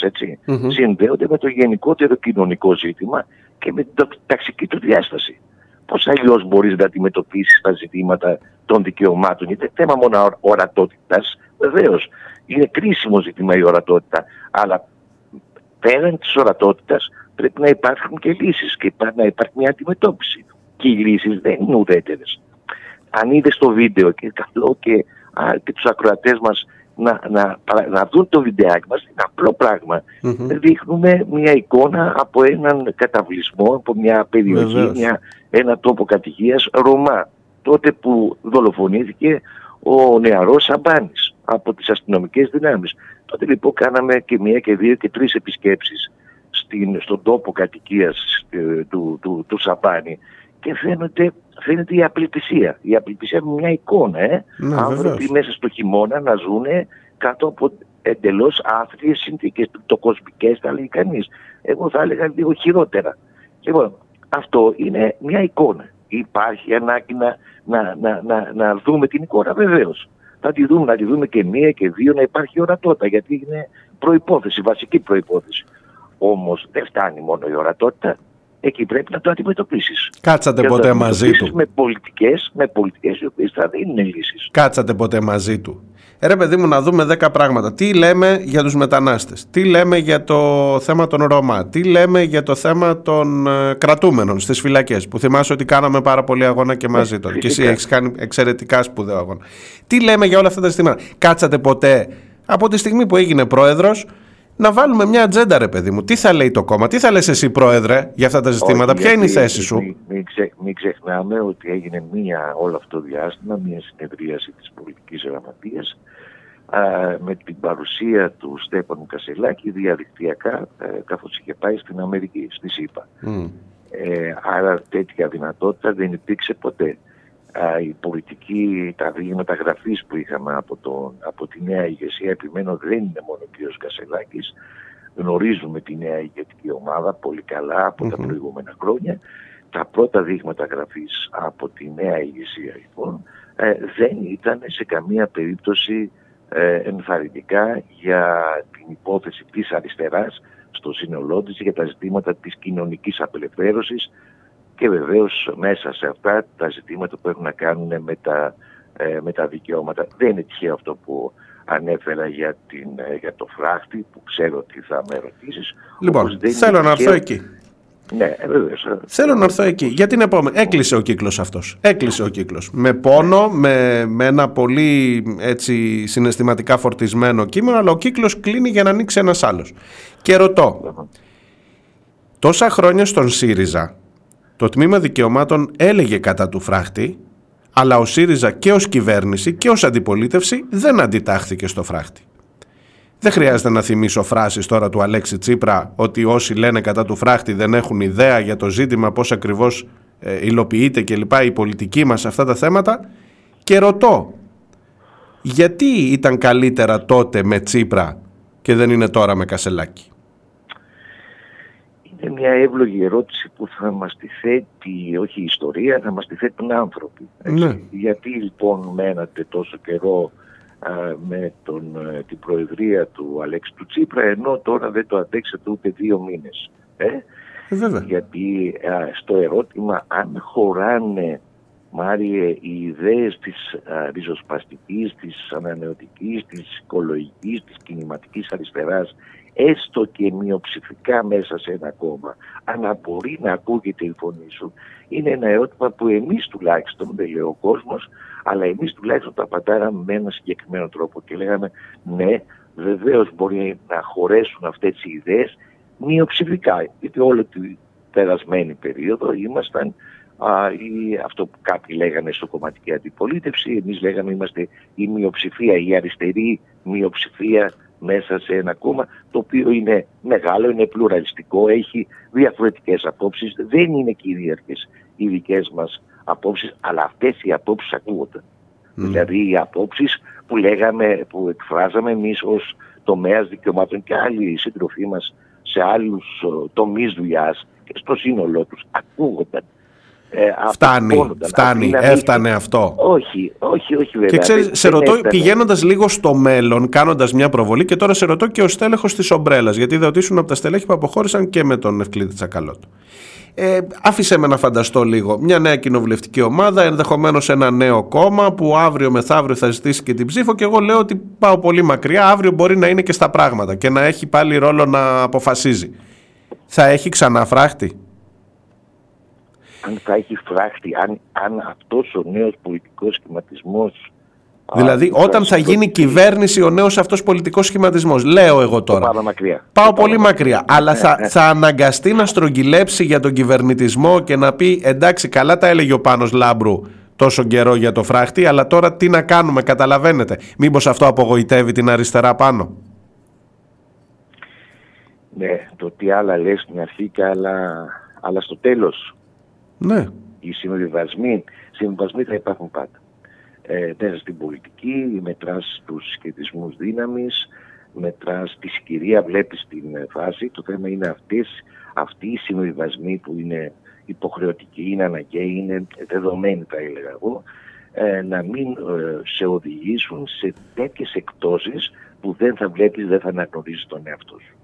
Τα ζητήματα που έχουν να κάνουν με το προσφυγικό, με τους πρόσφυγες, είναι ένα από τα ζητήματα αυτά, είναι η ψυχή, είναι η καρδιά σου, η καρδιά της αριστεράς. Γιατί η προσφυγιά δεν προκύπτει από τον ουρανό. Προκύπτει διότι όλα αυτά τα οποία έχουμε πει κατά επανάληψη για να μην σας κουράζω και να μην σε κουράζω, α, με τους πολέμους, με τη φτώχεια, με τις ταξικές αντιθέσεις, με τις ανισότητες, τις τεράστιες περιφερειακές, τοπικές κλπ. Ναι, προφανώς. Όλα αυτά. τα ζητήματα. είναι ζητήματα που έχουν να κάνουν με την, με την ψυχή, με την καρδιά της αριστεράς, όχι ως ιδεολειψία, αλλά ως, ε, και όχι μόνο ως στάση ζωής, αλλά ως, α- ως ανάγκη, ως κοινωνική ανάγκη. Και εδώ λοιπόν σε αυτά τα ζητήματα δεν υπάρχει κανένα περιθώριο να κάνεις καμία έκπτωση. Για παράδειγμα, μπορούμε να συζητήσουμε το ζήτημα των επαναπροωθήσεων; Ασφαλώς και δεν μπορούμε να το συζητήσουμε. Ενώ ποια είναι... Ενώ, ποια ενώ μπορεί η να συμφωνία, πρέπει ενώ να η είναι- συμφωνία Ελλάδας-Τουρκίας που υπέγραψε ο Τσίπρας δεν έβαζε το ζήτημα ε, σε, Ε, θα- σε θα επίσημες ήθελα- επαναπροωθήσεις. Θα ήθελα, θα ήθελα να υπενθυμίσω ότι τη στάση την, ε, όχι μόνο του τομέα δικαιωμάτων, αλλά όλων ημών γύρω από τα ζητήματα που είχαν να κάνουν με την ε, συμφωνία της Ευρωπαϊκής Ένωσης και Τουρκίας που ήταν ένας εξαναγκασμός α, ε, ε, όπως ήταν και τα μνημόνια κλπ.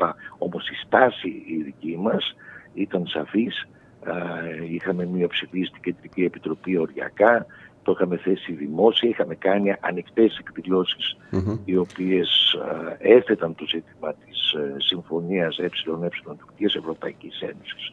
Τουρκίας με σαφή, σαφέστατη θέση από την πλευρά μας. Είναι αυτό που έλεγα, χωράνε οι απόψεις της α, κινηματικής ανανεωτικής της ριζοσπαστικής αριστεράς σε ένα μεγάλο κόμμα σαν το ΣΥΡΙΖΑ όπως ήταν το, τα προηγούμενα πολλά χρόνια. Η δική μας απάντηση ήταν ναι, χωράνε.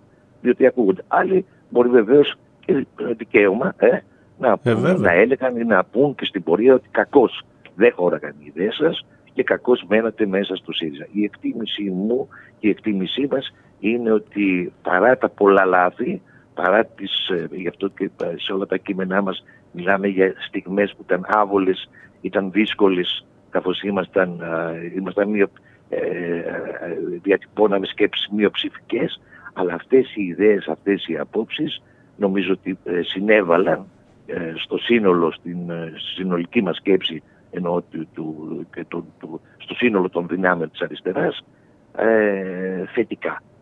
Αυτή Είμαι, είναι η είμαι εκτίμηση. απόλυτα σίγουρος ότι συνέβαλαν θετικά.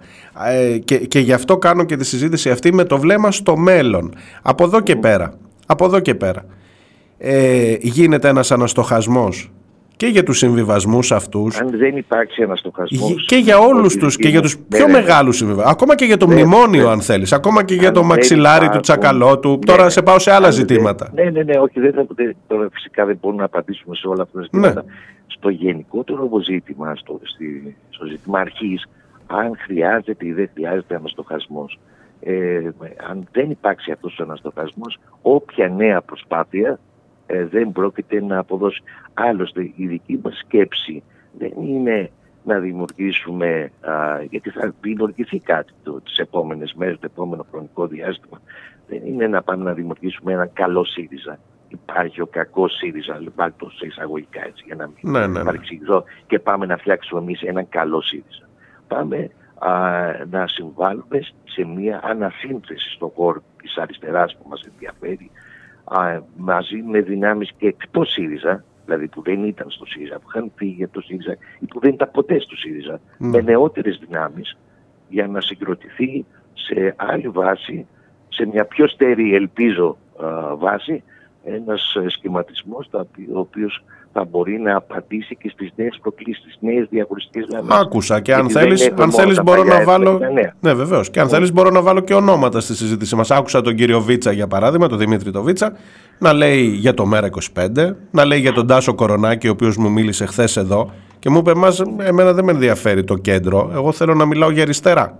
Αυτό έτσι σαν τίτλο σου, σου Έχει, έχει περιγράφω. απόλυτο δίκιο ο Τάσος Ναι. Κορονάκης. Ε, λοιπόν, Ναι, ε, έμαθα χω- με- ποιοι, είναι, ποιοι είναι οι συνομιλητές αυτή τη στιγμή; Είναι οι 51 οι άνθρωποι που είχαν φύγει ήδη από το 15 που έκαναν αυτό Ναι. που δεν κάνατε εσείς; Είναι το ΜΕΡΑ, είναι η Ανταρσία ή δεν ξέρω. Ποιου, ποιους άλλους χώρους βάζετε σε αυτή την κουβέντα; Δεν θα ήθελα να, να προτέξω γιατί είναι μια συζήτηση η οποία μόλις αρχίζει.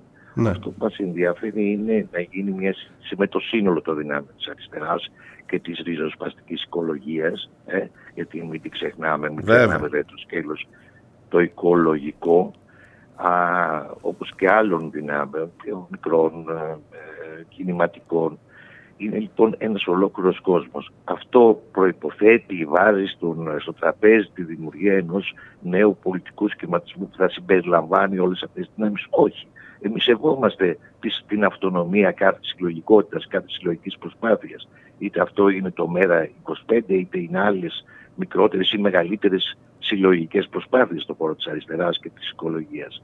Αυτό που, άρα λοιπόν το ζήτημα της συνεργα... των συνεργασιών είναι μπροστά μας και αφορά όλες τις δυνάμεις αριστεράς και της οικολογίας και βεβαίως υπάρχει ένα δεύτερο σκέλος με τις δυνάμεις αυτές, με τους ανθρώπους αυτούς που θα μπορέσουμε σταδιακά, γρήγορα γρήγορα αλλά όχι βιαστικά να συγκροτήσουμε ένα νέο πολιτικό υποκείμενο το οποίο θα προκύψει όχι με ηγετική πρωτοβουλία και μόνο, όχι δηλαδή σήμερα μπορεί να υπάρξει κοινοβουλευτική ομάδα. Ε, Ναι. σήμερα. Ήδη υπάρχει, Συζητάμε ήδη ημέρα- φτιάχνεται, η ήδη ημέρα φτιάχνεται. πέμπτη. Ναι, όχι, Ναι, ναι. εννοώ, ναι. 11 Εννοώ και μέλη, επισήμως- κοινοβουλευτική ομάδα, ναι. Ακριβώς και επισήμως ας πούμε με- με μια συνέντευξη τύπου πιθανά κλπ. Αλλά ακόμα αυτό που λέμε πολιτικός φορέας για να συγκροτηθεί κατά την κρίστη δική μου και νομίζω ότι είναι μια κοινή συνείδηση όλων μας δεν συγκροτείται με αυτόν τον τρόπο και μόνο. Θέλει εμπλοκή από πολύ κόσμο. Θα έχει Θέλει κόκκινες συζήτηση. γραμμές πάνω. Και στο λέω με αγωνία ειλικρινή. Θα έχει κόκκινες γραμμές. Θα λέει όχι στο φράχτη και να είναι όχι στο φράχτη. Θα λέει ε, ε, ε, ε, να μην πα- ξανακάνω όλα τα παραδείγματα από την αρχή. Θα βάλει κόκκινες γραμμές ή θα Αν τις, δεν θα τις έχει- διαπραγματευόμαστε; Αν δεν έχει κόκκινες γραμμές, δεν θα μπορεί να κάνει ένα α, επόμενο ουσιαστικό βήμα. Αν, αν επιχειρήσει να απαντήσει, βάζω τα αρνητικά τώρα εγώ, ε, Ναι, ναι. αν επιχειρήσει να απαντήσει α, με ένα τέτοιο τρόπο έτσι ώστε να είναι αρεστό σε, σε όλους, δεν θα μπορεί να, πά, να κάνει ένα δεύτερο βήμα.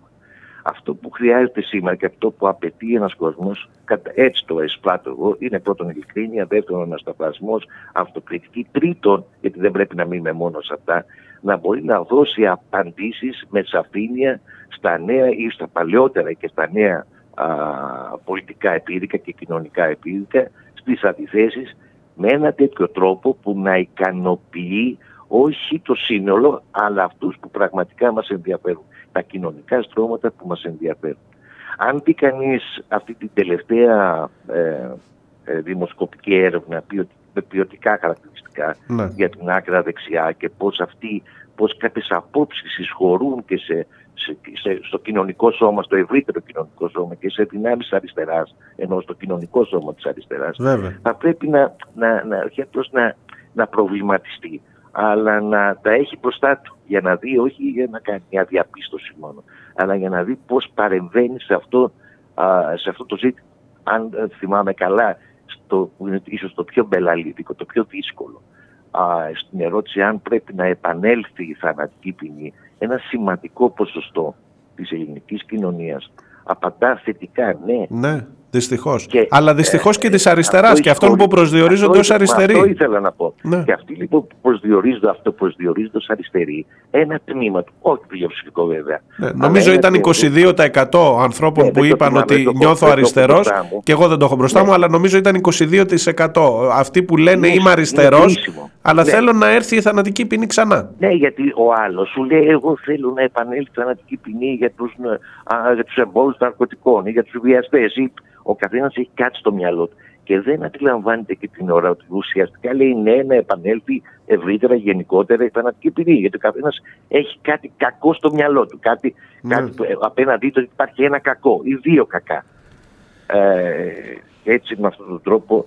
Άρα θέλω να πω ότι αν εκεί επιχειρήσεις να, να, να είσαι ελκυστικός και σε αυτούς που λένε ναι στη θανατική ποινή αλλά και σε αυτούς που λένε όχι στη θανατική ποινή θα έχει κάνει ένα τεράστιο λάθος. Εμείς πρέπει να είμαστε, ε, να έχουμε μια σαφήνεια και να πούμε γιατί ποτέ, μα ποτέ, μα ποτέ δεν μπορούμε να υποστηρίξουμε την επαναφορά της θανατικής ποινής. Και γιατί είμαστε κατά της θανατικής ποινής. Προφανώς. Και γιατί όταν λέμε ισόβια δεν εννοούμε ακριβώς ισόβια.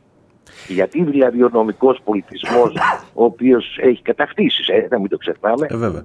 ε, πρέπει να αναφερόμαστε σε αυτόν και να έχουμε αρχές και να, όταν, λέμε, όταν έχουμε μία άποψη να τη στηρίζουμε και όταν αφορά έναν δικό μας, βάλτε το σε εισαγωγικά, αλλά και όταν αφορά ό- ό,τι αφορά και έναν εχθρό μας. Σωστό. Πάνω νομίζω ειλικρινά και με αυτό θα σε αποχαιρετήσω. Ε, ειλικρινά λυπάμαι για το ότι το τμήμα δικαιωμάτων φεύγει από το, από το κόμμα της αξιωματικής αντιπολίτευσης που είχε και μια δυνατότητα να παρέμβει. Ελπίζω να μην επαναληφθούν τα ίδια λάθη, ειλικρινά και δεν το λέω ως σύσταση, αν θέλεις, το λέω με πολύ αγάπη και συντροφικότητα, ότι Και, με- και ως σύσταση και ως κριτική. Εγώ θα το και ως δεχτώ. κριτική, και ως κριτική. Γιατί χρειάζεται από εδώ και πέρα να επανακαθορίσουμε τη στάση μας στις κόκκινες γραμμές μας. Ή- ή- είμαι απόλυτα βέβαιος σε αυτό και νομίζω ότι πια το καταλαβαίνετε κι εσείς. Ελπίζω... Συμφωνώ, συμφωνώ απόλυτα. Σε ευχαριστώ πάρα πολύ πάνω. Καλή Να είσαι συνέχεια. καλά, Καλή Μάρια. δύναμη. Να είσαι καλά. Γεια χαρά.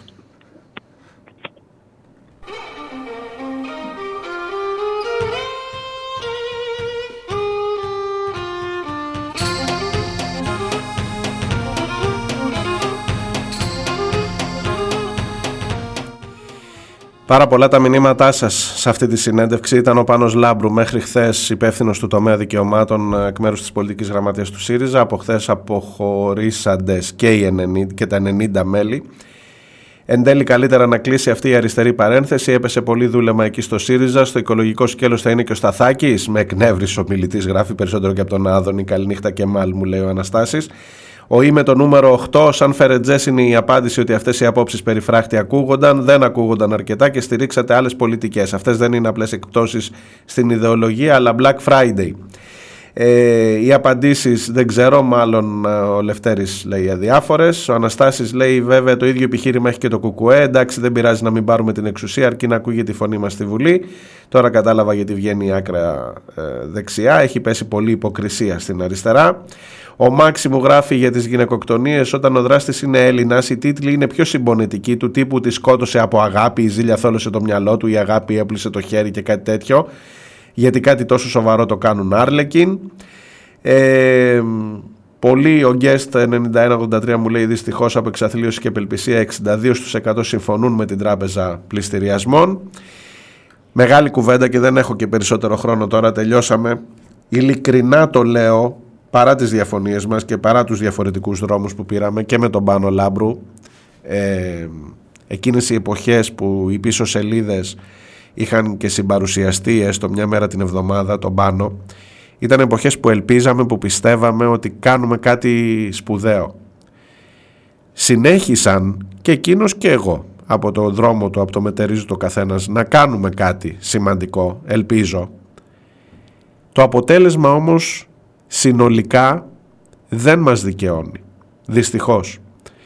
Ε, ελπίζω να είναι αυτό ένα μάθημα που να μας βάλει σε άλλο δρόμο που να λες είναι όχι και να είναι όχι. Και όταν γίνεις κυβέρνηση που να πάρει ευχή να είναι όχι. Αν γίνεις. Ε, είναι λυπηρή όλη αυτή η κατάσταση. Ε, κρατώ τα μηνύματά σας. Θέλω να σας πω ότι αυτό που είπα και από την αρχή της εκπομπής το τμήμα δικαιωμάτων αν μπορούσε να έχει μια αριστερή καρδιά ο ΣΥΡΙΖΑ ήταν αυτό και είναι πολύ σημαντική αυτή η απαχώρηση για μένα σήμερα περισσότερο από τους βουλευτές και από την Αχτσιόγλου και από την κοινοβουλευτική ομάδα που φτιάχνεται κλπ. Και είναι ήττα, είναι οπισθοδρόμηση για το θέμα των ανθρωπίνων δικαιωμάτων όλο αυτό. Ελπίζω να βάζουμε μυαλό. Αυτό. Γεια σας. Καλή συνέχεια. Θα τα πούμε αύριο.